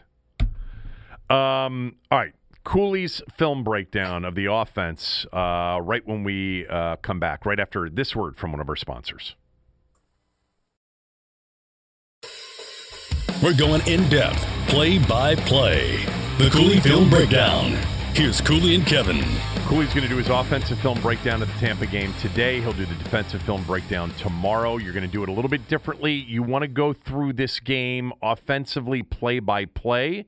Is that what? Uh, Essentially, series by series. Okay. And it's so it's it's a little bit different because I, I just I'll give you thoughts on how a lot of the guys played and some of the grades on some of the offensive players and absolutely the Heinicke grade, which I have. Okay. It won't feel that different because a lot of times we go through play by play in order with a lot of these guys. Okay. But I just thought some of it, I just thought it's interesting and I think it's fun. Um, I want to encourage anybody to have the all 22 because if you have the all 22, this is the easiest way to do this with me. True. Because you can essentially pause the podcast, watch whatever we're talking about, and we're literally walking through this entire offensive game. All right, let's get There's started. 60 some plays, and let's get through it. And the ones that don't matter, I'm not going to waste a lot of time on. Okay, their first series of the game, they're already down three nothing. First series, the game's a three and out series. The very first play of the game, we're talking about trying to run the ball against this Tampa team. it didn't go well from the beginning. And there, I'm not talking about gaping holes here, and there weren't. Tampa did a really good job up front, but this first play is indicative of a lot of the problems that they had on some of these run plays. Logan Thomas is on the edge. He's in a two point stance. He way overstrides the defensive end, 58. And honestly, Kev, they're trying to bounce this thing. This has a chance to be out the gate. First play of the game, you got a chance to be out the gate. No receivers to the side. You're pulling a guard and a tackle or, or a guard and a center. You are at the edge if Logan Thomas gets a simple pin block. Mm, you're right. He has struggled all year in a two point stance, blocking a defensive end. He's been actually good in a three point stance. You should know that he is not a two point stance blocker. This is not a good opportunity. The first play of the game to get Logan Thomas going on Kev, what's really a pretty tough block against Shaq Barrett. Uh, it's Shaq, but just put him in a two point stance. He's gotten that block done all day right. all year in a two point. Or excuse me, in his in a three point with his hand down. Right. Instead of a out the gate or ten or fifteen or whatever it is, what Gibson makes happen, we're sitting there looking at a second and fourteen. Yeah, you're right too. If he if he gets hit that pin and and Gibson gets to the outside, no matter how compromised Gibson was, he's got guys pulling and he's got some room to go for a big run on the first play. Play of the game. We're going to open this thing up. Yeah. Second play of the game. What a what a great throw down the field to Sims on on a four verts concept. Heinicke does an excellent job in the pocket. There's good protection. He's reading the single high safety. It, I mean, he's got a shot. It's funny because Sims actually slows down. Terry uh, pretty much shuts it down outside of Sims. They're not used to the ball coming out that late, that late in a play. right. They're like, oh, ball's not out in one second. Probably, probably done. Sims should make this play. And then Sims gets up and Logan comes over and they kind of give five, like, that was a tough ball to catch. No, run through the ball. It's a 30, 35 yard reception. If you run through the ball, that's got to be caught. It's playoffs, Tampa. Got to make plays for your quarterback. Yeah. Forced to throw underneath on the third and 14. They end up punting. They complete a third and 14. It's fine. Three and out. Second drive, they're down 9 nothing now. Second drive of the game, first and 10's an incompletion. Second and 10, back to Logan Thomas. It's a miss on the backside, a second and 10 run. The linebacker replaces the safety gap. Logan's, I think it's Shaq Barrett again, backside. Line, linebacker replaces the safety. Logan just bypasses the linebacker, crashing the backside, goes up to the safety. We got to tackle off the edge. Okay. Going to be hard to run the ball today. Then you get a third and long, and Heinicke does an exceptional job with the high-low read of the corner, and he finds Sims on the deeper corner. They have a eight to ten yard out with Cam Sims or with Steven Sims, and then over the top is Cam Sims. It's awesome, man. It's a great job high-lowing that thing. That was good versus, read. That was versus the blitz too. Yeah, it's really good. Who picked up that blitz? I'd have to go watch it again. Um, that's that's a really good play. By the way, it was still three nothing at this point because I know it's coming up next. I think I know what's coming up next. But they sent. Um, I think McKissic may have picked that up. Okay, continue. First and ten. We, we're going to get back to running the ball. First and 10 at the 46 yard line. Terry McLaurin is in a tight split to the line of scrimmage. Number 31 walks up on the edge. That's He's going to come. That's Winfield Jr. Winfield walks right up on the edge. Watch this play because I love Terry and he's a great effort player. Terry lets him go, like, what the fuck? And then he jogs up the field about seven yards, touches no one, lets the next player cross his face. And I'm sitting here thinking either this is a bad plan or it's bad preparation because he didn't know he was going to block Winfield. He blocks Winfield and you at least got a shot. You're not going for a negative play there. What's he doing? Mm. It's the playoffs. We're not blocking anybody. He there was no contact made on that play. You then get the interception on the tip ball to Bunting. Your offensive line's beat up the middle by on a blitz by Minter. Minter's the middle linebacker here on this interception to Bunting. Usually the offensive line is responsible in a six man protection, five offensive line and a back for the Mike linebacker. You hear the quarterback always saying 51's the Mike. Right. Well, that means the offensive line is almost always responsible for the Mike linebacker it's either Scherff or Roullier too slow to pick up this twist inside. McKissic tries to come in and help out a little bit. I my God, he's soft when it comes to picking up the blitz. He maybe got it on that last third down, but this has got to get picked up. Yeah. The interception. Two drives, nothing. Nothing.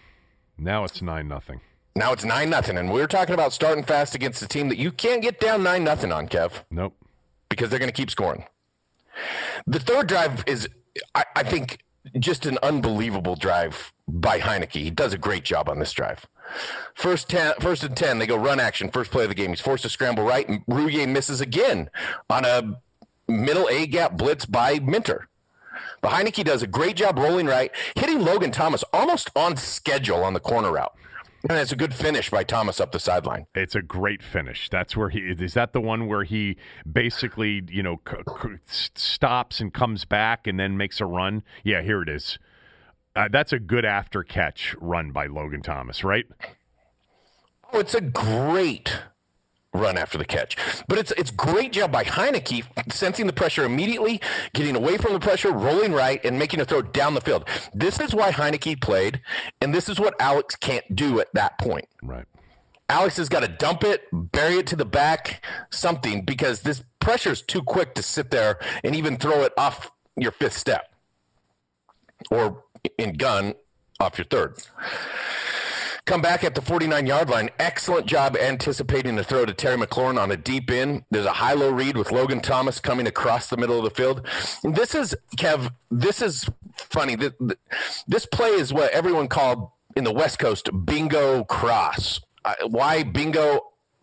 I, I don't because it's a basic cross. They called it bingo, but you have a high low read with a crosser and a deep dig.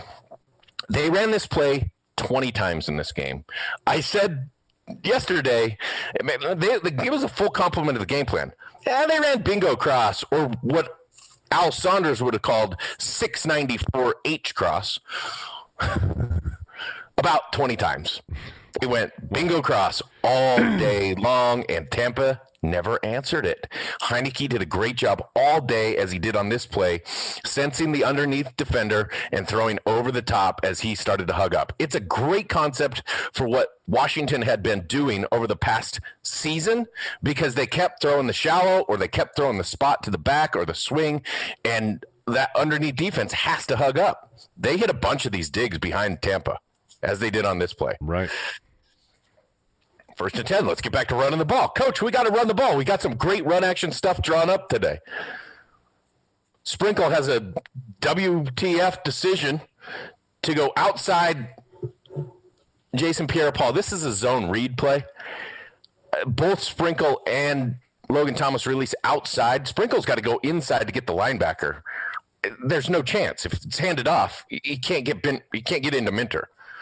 Either it's coached to both go outside to try to lure that defensive end outside so you force the handoff.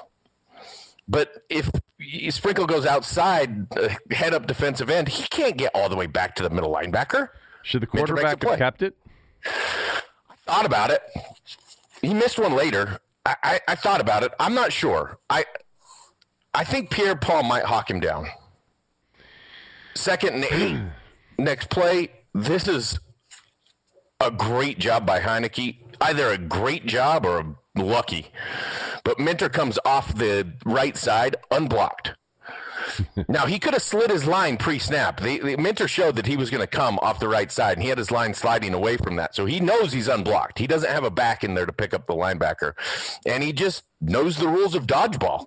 You got to duck. And Minter jumps way past him, and off he goes for 13 yards down the field. It's either throw hot red seven or duck dodgeball rules, or make it real easy and say, "Hey, Ricky, Ricky, Ricky," and slide your line out that way. This is the Pre-snap. kind of this is the kind of play though that has to excite you about this guy. I mean, this because he takes excite and scare. Yeah, but this is the kind of play that he t- he t- takes a bad play and he turns it into a big play. I know, but this is also the kind of play that when you start watching on film, if you get some unblocked pressures, you go, he's gonna sit down, duck, and move up. So they're gonna start changing their location as to that rusher. Right. Get a first down. All right, first and 10 again. Coach, let's run the ball. try to run a trap play out of gun. They try to trap Ndamukong Suh, which means Morgan Moses and Scherff are going to fake block it Ndamukong Suh. They're going to pull Schweitzer from the backside and kick out and go straight downhill inside of him. Suh's up the field. He almost tackles the back, Gibson, as he gets the ball. I think Gibson's too slow with his track and immediately getting downhill. The exchange takes a long time. Schweitzer is too slow on the pull, and we end up getting a two yard gain. Okay, well, two yards actually an okay run play today. Whatever. Uh, second and eight, and again, Tampa's we we're going to go with an empty set, five man protection. Tampa ends up bringing five. Looks like they're going to bring six here. Heinicke panic flushes. It's a great throwaway to avoid a sack here. This was the one that I thought initially could have been uh, grounding, but uh, but McLaurin's in the general area, but he's, he's, in the general area, and he but he's in the pocket, isn't he? I think he was. Um, he's out of the pocket. Mm, not much.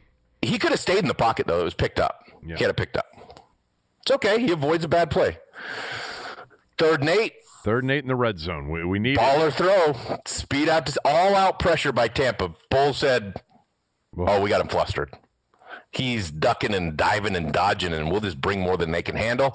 And he makes a hell of a throw to Sims Jr. on the sideline with a big time toe drag, and they convert. Yeah, that was a really good play by Sims Jr. I've I've really been critical of him on the punt return stuff and on the blocking stuff, but that's a really good catch on a huge third and eight. Because you know what, a field goal at nine nothing at this point, you, you got to get it in the end zone, and that's a huge play. Huge play. Huge play. First down in the red zone. First and nine. They call all out and ups. It's all soft coverage by Tampa all out and ups from the nine yard line. Your outside out and ups don't have time to work those things. No one's really buying an out from the nine. There are better answers from this, but and the checkdown's covered. He does a really good job scrambling, seeing it right now, scrambling, getting to the six yard line, three yard gain. like, there's nothing else he can do here. Right. Scrambles it or throw out of the back of the end zone. Gets three yards. They end up running it twice Good push inside on both by Scherff. The touchdown runs a good kick out or a good cutback block by Logan Thomas, and they seal the edge there, and you score. And right now, I'm going. If I'm coaching, uh, this kid Heinicke can survive. Heinicke can make some throws. He can survive. I'm buying into Heinicke at this point. It's not all perfect, but God, when it's not, he's made things work.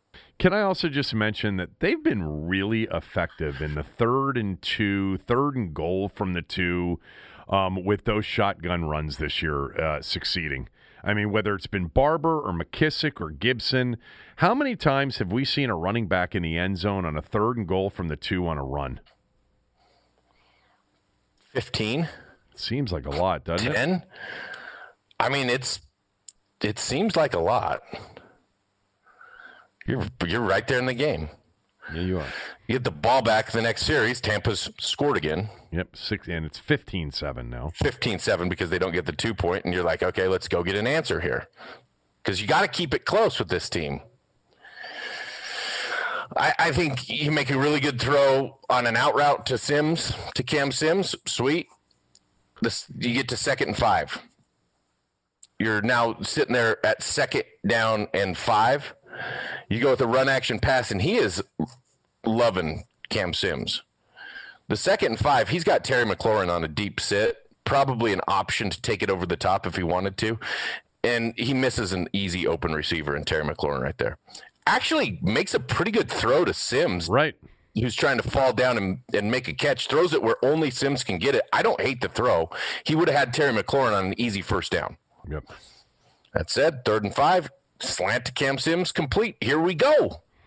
I'm believing in Heinicke, man. Timing, slant, contested. He good threw throw. this one off his back foot, backing up. He, he can throw with different arm angles. He can throw on the move. Yeah. He's making some plays. Finally get a run Right. on the next first and 10. You get that bounce play. The only big run, I think, in the game is a bounce play outside by Gibson, 11 yard gain. They get to that little reverse play with Steven Sims Jr., and he cannot make the safety miss.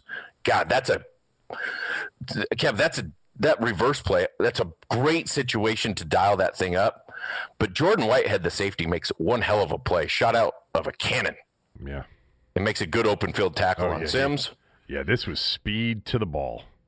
Whew. but still a four yard gain. He comes from uh, he comes from thir- nearly thirty to twenty five yards away to to turn to to stop that from being a big play. no, he does a great job with it. I like that mix up. I do. It, it validates your motion behind the quarterback. It validates some of the things you're doing with some of your pre snap stuff. Keeps them honest. Yeah. You convert a hitch to Terry McLaurin on the second down and six. You're moving the chains. First down again. Good throw.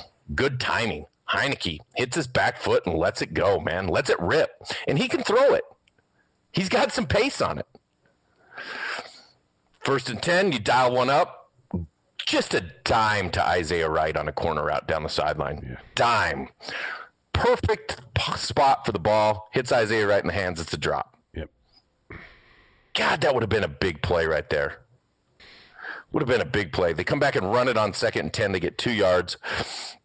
And, and you get to a third and eight on a drive where it, I think it was just so important that they get points out of this drive. Watching it again, you know, 15 7, they got a chance. And, you know, it's that third and eight's the play that it was a potential DPI on Cam Sims. Yeah. The ball's late on the slant to Sims, This is which is why it's not is- complete. This is DPI. It's bang bang. You can call it either way. I don't hate that they didn't call it, to be quite honest with you, because the ball's late in timing. If you watch this third and eight, if he just Logan Thomas chips on the edge and then releases in the flat, no one's in the flat. He should have just hit Thomas in the flat. It's first down. And if it isn't, it's field goal. And if it isn't, it's a field goal. He's late on the slant throw. If you're gonna throw the slant, you got to throw it now. Right. He's late on it, and you end up punting on that drive. Yeah. Brutal. All right, let's score. We got it. We got the ball back again. The next series, we go three and out. It's 18-7, yeah. It's 18-7 now, and you're just sitting here going, "Is Tampa going to score every time they touch the football?" Yeah. You know, it's tough. So you get the ball back your next series. You, you- you take a sack on first and ten. Both edges are beat.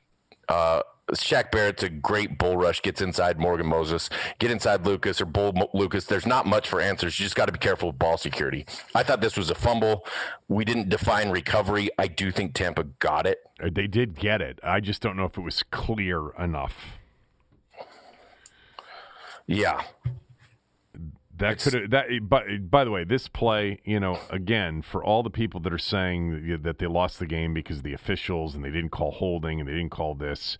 Look, Chris Godwin dropped five balls, and this probably should have been a fumble, a recovery potentially, and it's twenty-five seven at halftime. So you know you got a break here. you did. Was this the the next one is Sims Jr. dropping? So the next one's a drop by Sims Jr. And so now we've had for Heinicke as far as incompletions, we've had a drop by Cam Sims. We've had a contested ball thrown on a slant to Cam Sims that wasn't complete. We've had a drop by Isaiah Wright. We now have a drop by Steven Sims Jr. And we do have a bounce pass by Heinicke surviving a bad play. So five incompletions are really not on Heinicke at this point. Right. He was in the first half. He was 10 of 18 for 130 yards, one interception. Right. And we're not through the first half. I know. But right. that's five at this point he was whatever. He should have been almost perfect. Right. Well, we're sort of at the end of the first half. So now at third and 16, you throw to Sims Jr. on a deep spacing route at 12 yards. He's tackled you punt. It's fine. Right before the half, the drive right before the half, you get a chance. This is a stupid drive, in my opinion. Really. We, we talked about it yesterday. We talked about it. You throw a check down to McKissic. You should have called timeout. The ball ends up getting snapped on a second down or the, on the second play with 13 seconds left. I know. It's just. It's snapped with 13 seconds left, and it's a good scramble. And you're to the 28 yard line, and you should have had 18 seconds left out of bounds at that point at the 28. And then maybe, maybe. Yeah. You can you can get to something down the, The- the thing is, is like, what's Tampa going to do? Like, let, let's say your first play doesn't work, you don't operate, you just run it two more plays. Tampa had what one time out at that point? No, they had none. They they had none. You take No, so if you you're just not it at that point. you make up your mind. Do we want to score or do we want to get to halftime?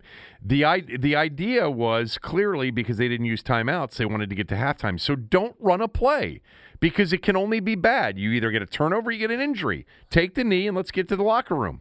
And by the way, no problem with that. With 30 seconds to go from your own 10 yard line. Okay, I have a problem with it if it's from your own 25 yard line with 30 seconds to go. Your own 10. Okay, it's 18 to 7. You're not out of it. One bad you know play you're here. a comeback type of team. It's an Your o- quarterback's playing great ball. Yeah, it's over if you make a bad play here. Over if you make a bad play, but if you make a decent play, give yourself a chance to make more yeah, good call plays. timeout. They got a little nice little play to McKissic to start it. You're out at the 17. Let's call timeout. There's Call timeout. Yeah, 23, you know, 24 seconds left. All right, next one. Get this scramble. Now we got 18 seconds left, and we're, you know, we're out there. We're, we're, we're we got the ball out near the 30 yard line. Now we got a chance with a big completion down the middle, a timeout, and one more to get Hopkins on for a 55 yarder. Why not? Why not? And the thing is, is the, the next play at the 17, let's say you hit McLaurin or Sims 22 yards down the field on a dig. You went into that play with 18 seconds. That's a seven second play. Now you're sitting right around midfield with 12 and a timeout left. The point is, if you're not get the- intending to try to score, then don't run plays. Good point. Why risk it? The uh, you you're, you've already said by not calling timeouts after a couple of decent plays that you just want to get to halftime. So why run those plays? Because only something bad could happen unless somebody breaks a big play. Maybe you're hoping that McKissic off of that thing breaks a 50 yarder, but it's not likely. Okay, second half. I like what we're doing here. It's easier to follow along with. You can follow along. We can get through just- some of the guys, some of the stuff. You We're going to have to get a. Heinicke grade, though. You got one. I'll give you one. Okay. Second half. Second half. First play of the second half, they're going to go run action pass. Seriously? Are they going to believe that we're going to run the ball? They're so soft. The linebackers don't even hesitate. They do not even step up. Yeah. it's like, okay, let's just throw it away down the sideline at the back. Um, thought we might fool them there. We've been running every once in a while on first and 10. No. Second 10, you end up throwing a stick to Terry McLaurin. It's good timing, He doesn't hesitate after the catch. Terry's still short on his stick routes, but you convert. Next first and 10, you get a defensive offsides. Um, probably could have gotten the ball down the field on that play on a free play. Did he know it was a free play? Uh, I'd have to watch it again. I don't know if he knew it was a first play, free play, but whatever. Um, so now we're in a first and five situation. We go run action pass again. No, he didn't know because they were lined up in the neutral. they were lined up offside. Yeah, He didn't catch the flag flying in the corner of his eye. right. That said, you go run action pass. You get Logan Thomas on a wheel route down the sideline. This is a great ball. I really think this throw on first and five to, to Logan Thomas is a whole shot type of throw. You know, coverage fell off on the deep route behind him. If he'd have thrown this vertical down the field, it would have been contested. He makes this whole shot throw. It's good pass protection. It's 29 yard gain to Logan Thomas. Big play. Big play. This guy know has knows how to play football, doesn't he? He knows He- what's going on out there. he knows how to play football. So now you're sitting at the 24 yard line. Um, another run action pass. We go run action every play of this drive. Play. He's he got nothing. He's got nothing. He's decisive. He steps up, slides up in the A gap. Three yard run, three yard scramble. Good slide too. Good slide. Really nice slide. Robert Griffin could learn a lot from him. Second seven, they go quick count, which I like. They probably could have went with some more cadence stuff in this game. They did. They Um, did some quick stuff, right? They did some quick stuff, but they up. get a good push. It's only three. It felt like more than three, but it was only three. Third and four. This is his first bad ball of the game. Yep. The opening drive of the second half. He misses Logan Thomas. The thing is, pull up this third and four situation. Yeah, I got it. This was the one. They're running that bingo crossplay, and on the back side of it, they run a seam route inside and a comeback on the outside. Steven Sims Jr. is going to clear. If he bangs it on Sims, it's a touchdown. I'm not um, saying he missed because Logan Thomas is open for the first down, and I like taking cash when I can get it. But this is taking three bucks instead of 50. Well, it's not three in the red zone. You'll take the first down. But yeah, it- okay, it's He like could- taking he 10 bucks instead he could have been on Sims for the touchdown, but he also just that was a bad throw. There, there weren't many, but that was a first down, eh, wide open, and he just overthrew him. And he's very lucky that the interception was dropped because it was dropped by Whitehead. It was right in his hands on the overthrow. No, there's no doubt. Field goal, eighteen to ten. Field goal 18 to 10 look we got some points. Man, we finally got a stop on defense, so we get the ball back down 18-10. This is where the game became really interesting. yeah. You're sitting there 10 minutes 53 seconds in the third quarter first and 10 you go zone read again. I'll let you get to it because i know it takes a second to to get to that next series. I'm watching it. this is this one should have been pulled. Oh yeah, the yeah, DN's crashing down, and he knows. Dean's crashing he down. knows it. he's yeah he he knew it Yeah, he knew it. That's a big run. no it would have been it would have been the one that he should have pulled there Oh God, that is a big run because he's got Thomas out there on the only defender. i know Oh, that's too bad. Well, whatever. This drive ended well, so continue. this drive didn't end well Oh, that's right. That's right. They was the next time they got it back. Yeah. So the second and seven the ball the ball's batted at the line of scrimmage he does a great job just knocking it down Yeah, smart play. I love some of these. Like he made a lot of smart plays that go under the radar. He's a football player. He he really is a football player Go back to the New Hampshire game. for 700 yards in the New Hampshire game. I mean, if he was a real football player, he would have pulled the zone read though. My God, Yeah. he would have had a good play. It would have been seven at a minimum on the zone read. Um, third and seven.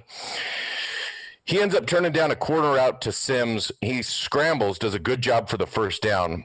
There's a stunt inside that Scherff doesn't pick up. He's late coming off on the stunt. They call holding. I think it is holding. Oh, you did. Okay. You get a you get away with a lot of these. It sucks that you don't get away with it. But they call holding here. Third and 17. He throws a check down to Logan Thomas. Maybe can get Sims on a deep sit route at 14 or 15. I don't think he's going to get the first down in that situation. It would make it interesting if he'd have thrown that on a go for it type of play, though. I don't see where you see this as holding on Scherff. Yeah, it's tough. I mean, he gets beat inside. They- watch it. I'm gonna sit In, here in a game in which they really. He let him, grabs his but no, he holds. It's holding. He grabs his back. He pulls him from the backside just a, just a little bit. okay.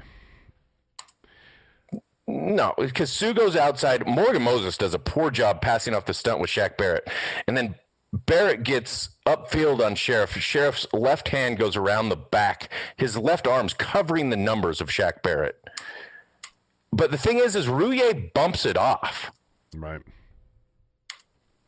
Let me It's just you, they see that arm around the back of Barrett. would you have thought um, at this point? I wouldn't have. Uh, Let me just say that it's eighteen to ten. You know, it's it's uh, it's at midfield though. You know, in the third quarter, and you've got some momentum. You actually got a stop for the first time in a while on the last drive. Um, would you have thought about fourth and five with this playmaking quarterback? Yes. Yeah, I don't think I would have. I think they did the right thing by punting it. Um, this was the punt that Apke took into the end zone and ended, ended up being ruled in, I think, incorrectly. Um, but um, I wonder, you know, in a playoff game that you don't think you have, uh, that you really got to go for it. This would have been a decent, ch- you know, th- thought process to go for it on a fourth and five. All right, so they. So, they- but they- if you watch this third and 17 one more time, yeah, Sims is in the middle of the field, right I in the saw it. NFL logo. He's where he sits down. He's actually four yards short of the first down. Yeah, so it's still going to be a four. Like he's going to get if he throws it to Sims, he's going to get tackled on the spot. Yeah, so is. it's still going to be fourth and four. yeah, All right, so you end up punting. yep. And then the next drive is where Daron Payne saves saves the day with the forced fumble with New England on the drive. Um, yeah, and you're you know, still in this game, 18-10. yeah, 18-10 still. 553 in the third quarter, gotta have it type of drive. Yep. First and 10, great ball at Cam Sims on an out route. Reads it out, really good ball to Sims. First and 10, what are you going to do, coach? "Oh, I'm going to get back to running the football. Why even waste the time? I want the only point- runner at this, this- point should have been Heinicke. this point in the game, I'm like, he can't run it. Morgan Moses misses what you call a pirate stunt by defensive end. A defensive end. Um, Pierre Paul is on a hard inside stunt. Morgan probably should have saw it because you had edge pressure uh, outside of that. The blitzer walking up, and when the blitzer's walking up, that normally means that end's going down hard. Morgan misses it. We got a no gain. but well, you know what? Tendency break. First and ten, we ran it. Let's get back to the run action stuff. Yeah. Second 10, four verts. What a scramble by Heinicke. Yeah.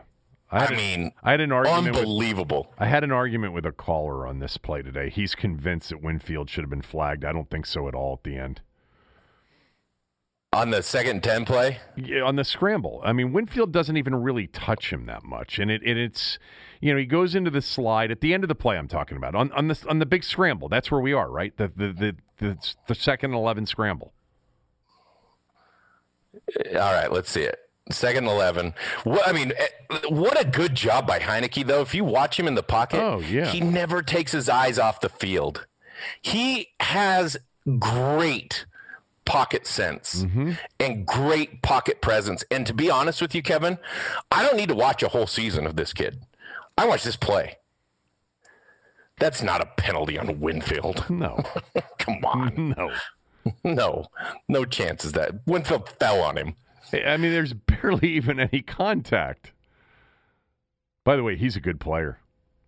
Winfield. They have some good players on defense. They are a really good defense. I love the story of Winfield, and they're talking about in the game broadcast training camp. They're like, "Who's this voice behind us chirping the entire time?" His dad. Winfield. No, it's Winfield. Oh, it was Winfield. Okay. Winfield comes in, and the linebackers are like, "Who is this guy? It's not a coach. What is, who's this voice? It's the rookie safety or the rookie corner." Yeah. so he gets this scramble down to the twenty what twenty Uh, nine, 30 yard line. Yep. What do you want to do on first and 10? Run it. By the way, this is not a horse collar. Not a horse collar. He bounces it outside. The tight end's on the backside. It's just uh, this first and 10 run. The tight end's on the backside of this. What what the fuck are we doing? Like, what is the game plan here? Shaq Bear is splitting both the tight ends on the backside there in a wing set. Sprinkle goes inside to the safety, 33. Logan Thomas goes outside Barrett, and they turn Barrett completely free. Maybe this is a zone read. I, I'm not sure. Maybe it's a it's a zone read. If it is, it's a definite pull opportunity. Oh, well, but I don't think it is because why if it you think- was, why don't you think so? I mean, maybe. But wh- who's here's the thing: who's responsible? So there's a, a safety outside of the two tight ends, and then 33 is down in the box, or a corner outside of them. Right. Are you going to turn the corner free? No, oh. you would have arced Logan Thomas out to the corner, and so you wouldn't leave an unblocked player. This is a dead handoff. Unless Logan Thomas botched it and didn't arc No, out I to see. the I see what you're saying. No, they, they- This is just a botch. One of them has to block Barrett. One of them has got to get to the safety. One of them has to block Barrett. That said, Gibson sees it and he bounces it outside, which he's done a great job of all year. I mean, at this point in the game, Gibson's like, "I'm not going in there. There's nothing in there for me. Did me." you think Gibson looked hurt? I did. Um, I didn't think he looked 100%. Yeah, that that's uh, that's I didn't think that that was my, what my feeling was. He didn't look like the Gibson we've seen. That was not a horse collar. The the by rule, you've got to have that hand inside that back of the jersey. If you have it on the outside of the jersey or the pad, that's not a horse collar. They got to break there, No. big break, because if not, it's second and nine on a condensed field. Um, instead, we're we're at the 14 yard line or whatever, first and ten. That's great. We got a break. So now you're at the 13 yard line, first and 10. Turner's like, I think we should run it again. It's everyone on the sidelines like, no, no. No more running. You throw a little shallow cross to Sims, and he has that funny try to jump dudes play. Yeah. Like, Nope. what? That was a mm, bad idea. Still a six yard gain.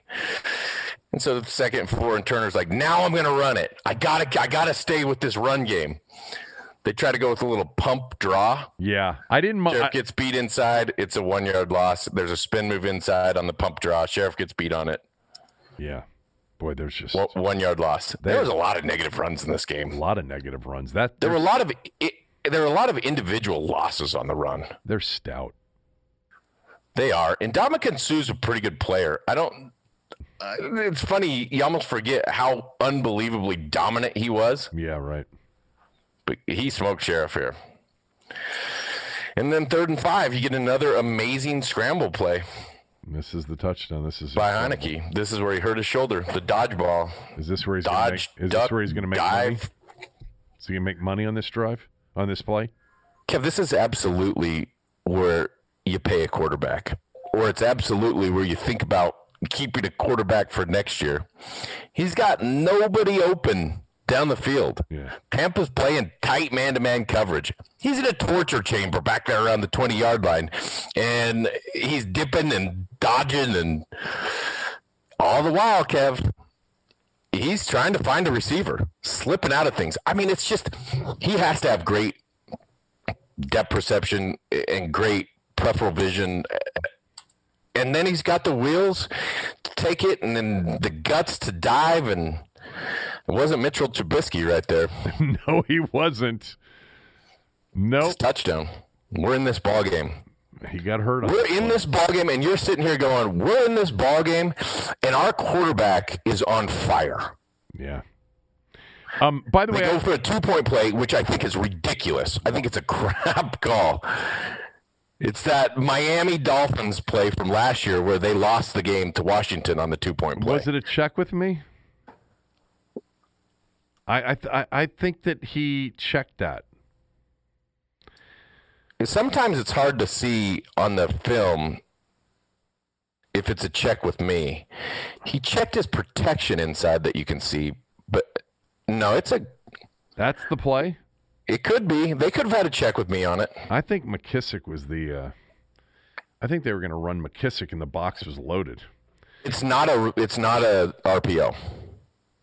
I didn't. I'm not they saying. I'm not saying yeah. it's an RPO. I think the box is loaded, and I think the play. The, I think the first play is is McKissic on, the, you know, what they've done on sort of these zone runs from gun at the two yard line that they've been successful on, and the box is loaded, and the blitz is coming too. I just I'm watching it right now. I think he switched the play. I I could be wrong.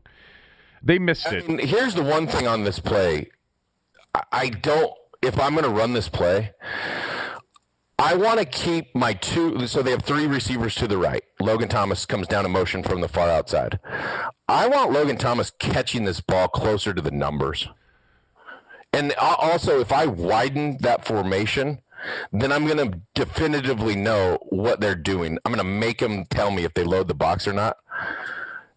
The other thing, it's Heinicke's late on this. Like Logan's got to catch and run through this ball, It- Right. and it's not like he he's not late because he did anything wrong. He caught it and threw it. Just Logan gets so tight, and Logan stops to catch it. You have to run through this ball. It wasn't a well orchestrated play. Let's put it that way. All right. Um, let's get to the remainder of this, which takes us into the fourth quarter, and then we'll get a grade from Heinicke right after this word from one of our sponsors.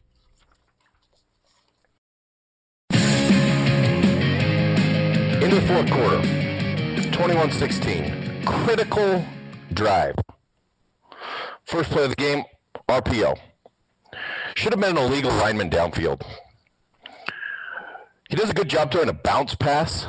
Yeah. Heinicke does. Yeah. He also does a good job reading this out. I think he could have banged the slant to Sims Jr. on the inside. Oh, yeah. The corner over the top of Sims Jr. on the inside. They have two receivers left. The corner inside bails outside towards the hitch. He could have either thrown the hitch outside, which he probably would have gotten. He could have banged the sh- tight window slant to Sims Jr. But this is an illegal lineman downfield that they didn't call. yeah, Morgan Moses. Morgan Moses five yards downfield when this ball's out. They got away with one there. More than five. More than five.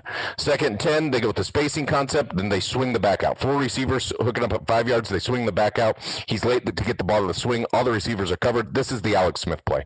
Alex, right now, boom, I know, swing. You end up getting a one yard gain. Third nine, Morgan Moses beat on a stunt by Pierre Paul. This is a risky throw. You know, Logan Thomas is actually open on this third nine route. Mm-hmm. He's running the corner route. He is open there's just no time to throw it in timing. Morgan's beat too quick. He knew he was open and he still tried to make the throw. Punt. Critical three and out in that situation. Yep. Yeah, that was Critical. That was the drive, and not only that, you're punting, and they're going to get decent field position, which they got, and um, that the then the next, the, unfortunately, this is where you know just couldn't stop them the rest of the way. Yeah. So you give up a touchdown. Now it's 28-18 with 9-11 left in the fourth quarter. You got to have it. This got to have it. 28-16. Yeah, 28-16, excuse me. You got to have it. Good job on a check down to Sprinkle on the first play. Uh, zone run play on the second and two. Maybe a cut back, but he bounces outside. He gets a first down. Great. First and 10 at the 37. Baller, baller throw to Cam Sims in the seam. It's a four vert situation. Sprinkles alone to the left. You got three receivers to the right. On the inside is Logan Thomas. I actually, on this first and 10 at the 37, think that he can throw over the top to Logan Thomas for a bigger play. The question is, does the backside corner, the corner to his left, fall off into this? My answer is, I don't think he does. That said, he does do a good enough job holding the safety with his eyes to bang the seam on Cam Sims, and we get a 23 yard throw. We're moving the ball. We're down to the 40 yard line. He, he's he's just he's good, as you would say. Yeah, I, I mean, I, look, you could watch that verts on the first and 10 at the 37 and say maybe he could get Logan Thomas, and I think he could. But it's hard to take a 23 yard completion and say do better. right. fine with it. First and 10 at the 40. Throws a flat to Logan Thomas. Logan Thomas gets yard selled four yards downfield on the sideline. No one gets yard selled more than Logan Thomas. He get- How many he times does he? He gets yard selled more than my grandmother in Powell, Wyoming. You were really tough on him. You, I No, this is not a this is not a critical thing. He think of all the times he's on the sideline and taking a big, weird, awkward hit. I know, uh, but you just This is you're not- just tough not- on this is tight not a- in general. I mean, I, it's okay. Well, this is not a tough thing. He makes a good play for four yards. It's not like he's getting six. he just awkwardly goes down a lot on the sideline. Yeah, well, he slid for a while too. Yeah, well, it's full on yard sale. Yeah. Second six, he had a flat to Gibson. Yep. Right now, I like it. Third and three at the 33. Logan Thomas is over the ball. They're running that bingo cross, that crosser short one. Same throws he missed in the third quarter. Hits it first down. We're moving the chains. Kev, we're moving the chains. First and 10 at the 28. He hits a check down. It's a good choice. It's good pocket movement to throw that ball. He has good pocket movement. He's got good feel, man. He's got good feel. I love that about him. Second nine at the 27. Baller throw. Again, deep crossing route with an underneath shallow. Deep throw to Terry McLaurin, baller throw. The dude, he subtly moves on the second nine at the 27, subtly slides in the pocket to throw this thing. He knows how to find windows to throw the ball. I'm going nuts over Heinicke right now. I, I can tell. I mean, I just, he is. He's playing great ball in this game. So now you're down to the 11 yard line. He sells one over the top of Logan Thomas's head on a deep out route. It's a good throwaway. The corner fell off this thing, and it's going to be a pick if he throws it to Logan. He sensed it. He threw it over his head. The second 10 at 11 is a bad throw. Bad idea. They run two deep ins right at the goal line with the wheel outside of it. The backer's sitting on it. This probably should be picked. Is this the David uh, Lavonte David play? the Lavonte David play. Yeah. Now, again, he's trying to make plays down the field. Yeah. And I trust me, I totally get this. But since the coverage pre snap, you look at this pre snap on the second and 10, and Tampa has that umbrella four deep across the board. So you can see that it's going to be quarters coverage. To his right, Terry McLaurin's in the slot, which means he's matched up underneath the linebacker. Terry McLaurin's running a quicker out route. He throws it to Terry. He might score. He's definitely getting yards. You got to match up one on one with Terry and the linebacker. That's the throw.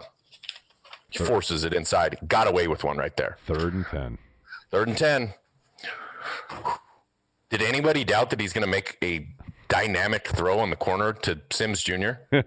great route, great throw, great catch, pressure in his face from off of Cornelius Lucas, touchdown. What a All hell, Taylor Heinicke. Back a- in the game. what a great again. throw. What a great throw. We're back in the game because of one dude. Uh-huh. What a throw. 28-23. We hold them to a field goal, and here it is. Two and a half, two forty-nine left. Final drive, and then we'll get to a grade on Heinicke. Uh, let's talk about this final drive. Final drive, first throw, slide, great slide in the pocket, throw the deep end to Terry McLaurin, 16 yard gain. Ball's a little behind him, but Heinicke's moving away from the throw. He's moving, sliding left, throwing back across his body right to McLaurin, and you get a completion. Love it. Makes another good throw to Cam Sims on a comeback. Really good job by Sims um, attacking the ball on that comeback. And we got the ball at midfield, Kev. And by the way, without having to use a timeout, without being at the two-minute warning because of back-to-back defensive holding calls, which stopped the clock. It's awesome. Yeah. First and 10, midfield. Bad ball on a deep in by Cam Sims. Threw it behind him. Right. Miss a couple. Right. It's bad ball to Sims. Uh, second and 10. You got plenty of time left with 227 in this game. Plenty of time. Things are good. Keep in mind, you haven't thrown one screen all day. like Yeah, the, all the bubbles that we saw all year, right? all the little bubbles, all the little things. You end up throwing a flat to McKissic. Come on, McKissic. JD. GD, JD. this is a catch and a fumble. ball. This is a catch and a fumble, though. He Should had have been a catch and a fumble, but just catch the ball. He bobbled it. I know, but it's a big difference between third and five and third and ten. I didn't. I, they didn't have a timeout to challenge it, so you know um, that they, and we, we were pre two minute warning at that point. But I do not think that this is an incomplete pass. That is a catch and a fumble, and you see the referee, you know, throw the marker down to indicate the fumble, and then they changed it and they they called incomplete pass, and now it's third and ten instead of third and five. You know, it's brutal. I still thought they were going to make it. Third and 10. You want to talk about his chance to make money. I know. This is it. I want you to watch this. Anybody watching it, if you don't have it, pull it up on the regular game if you can see it. They're running what they they were running bread and butter. Bingo cross. They ran it a Cam lot. Sims on the 14 yard dig. Steven Sims on the shallow cross. You got pressure. If you pause this before he starts to move right in the pocket, if he lets this go in timing, he's got Sims, Yeah. Cam Sims on the deep end behind the linebacker. If he throws it on the opposite hash, if you pause it again, Steven Sims Sims Jr. Jr. is is- going to continue running on his crossing route, which he's running back downhill like a dolt instead of continuing straight across the field. But he's probably going to get A first down. eight yards. No, first. Mm, the backside corner is going to tackle him. If I don't fir- know where. First of all, he's got to catch it. But assuming he catches it, assuming he catches it, I think he gets the first down on this schoolie. By the way, I think that should have been the throw right away. It could have. I think if he lets it go, now maybe he gets strip sacked, but if he lets it go to Cam Sims, uh, in a perfect world, he's open. There's a window. Either way, third possibility here, just run. Well, he's sort of tried to do that. No, as he hits his fifth step, he slides right, and after his first slide right, look at the look at the window between Morgan Moses and Brandon Scherff, Yeah, I see that. and then he continues to flush right. Yeah. God, He's going to run for the first down. So, do you think he really? Th- this is the play that uh, obviously this is a money play. It's third and ten. You're down 31-23. You know, you got uh, two twenty two left, and you got to convert. You got to move the chains, and he missed a couple of throws here. He missed a couple of throws and he missed an opportunity to run. And I'm not saying that you're going to say he can't. You're not. You're not going to pay him because of this play, or you're not going to keep him. But you want to continue to build this resume. Oh my gosh. Yeah. Yeah. And then the throw to Logan Thomas. I, I, I don't. I like the idea. You know, they're way soft. You gave your your guy a chance in a jump ball situation. I think it could have come out a little bit earlier but he's he's flying all over the field. So that leads me to this. Are you going to give the grade? Heinicke hold on, hold on, hold on, hold on. Heinicke was it? Heinicke. Hold on, I got to do. I got to do Heinicke. one more read right before you get the Heinicke grade. All right, this is what's allowing us to do this podcast, Cooley. I got to get this in. I got to get this in, and then you'll give us the grade on Heinicke. It's that time of year, all right? We've got NFL playoffs. We had the championship game last night. You've waited, you've watched, now you want to get involved. You've heard the name on this podcast and other places, My Bookie. They're the industry's leading online sports book and casino. It's not hard to understand why. With thousands of lines to bet on on all your favorite sports, the NFL, the NBA, college sports, college basketball. God, really good game tonight. Wisconsin, Michigan. If I were doing smell test picks in college hoops, Cooley, I'd give you Wisconsin plus four and a half tonight against a team that is great in Michigan. Uh, that line is short. Um, my bookie's got all the latest uh, odds. Period. Take advantage of my bookie's prop builder and live in-game betting, where every single run, throw, and touchdown is another chance for you to put cash in your pocket. Visit their mobile-friendly website today and get your deposit matched halfway up to thousand dollars. Just use the promo code code Kevin DC, K E V I N D C, when you make your first deposit. The best part is they make it simple with a variety of ways to deposit instantly, including credit card, bank transfer, Bitcoin, and more. Whether you're at home or on the go, on your laptop or your phone, it's not too late to make your New Year's resolution a resolution to get paid. Bet, win, and get paid at MyBookie. All right grade on Heinicke and anybody else you want to grade? Taylor Heinicke, the guy who, with JP Finlay this week, said, When my trainer introduces me at the gym to new people as an NFL quarterback, they say, No, he's not. That's great. This guy is like 5'10, looking 170, Heinicke said. Actually, have to go prove myself to everybody out there. Taylor Heinicke, the guy who lit up New Hampshire. 730 guy who was finishing his math degree, who nobody in the world thought would do half of what he did in this game, was an A against the Tampa Bay Buccaneers in a playoff game for Washington. Somebody told me this morning that his height at six one is a major program height, that he is not even six feet. And I, I believe that when he was standing, look, Brady is huge, but when he was standing next to Brady at the end of that game, he really looked short. Really, to me, Jeff Garcia, as I that that was my comp, never was six one. He always looked like a five foot nine, five foot ten inch quarterback. How tall do you think he is? Five ten? I'm just more concerned about how big his balls are. Yeah, well, he's got big ones. Jeez, he's probably five eleven, probably closer to six foot. Okay. It's I'm sure he self deprecated when he d- described himself as five ten. right. So you, I bet he's at least an inch more than that, if not closer to six foot. Just look at. Uh, did he go to the combine? Um, the combine will have his real height. Yeah, let me see. Taylor Heinicke combine numbers. What just, he, he may not he did, gone to the combine. He did so many things right in this game, and he made so many things work in this game. And the gutsy throws and the gutsy plays. I can't. It was incredible what he did. It really was. I'm so proud of this kid, impressed by this kid, excited for him. I hope he gets another shot to actually play. It wasn't it wasn't as dynamic of a game plan as I thought, but to execute in three or four concepts over and over again continue to push the ball down the field without any semblance of a run game, without really any balance of a screen game, manipulating pressure, manipulating the pocket, accuracy on 95% of throws. Gosh, dude.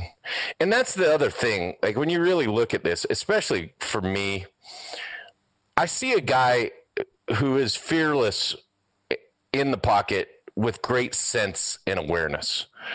Like he can feel where he's got to move and slide without looking at it. Right. And he knows when he's got to run. He knows when he's going to go off his back foot. I bet he's going to think about that third and 10 play for a long time because he's going to watch it again and know there are three answers.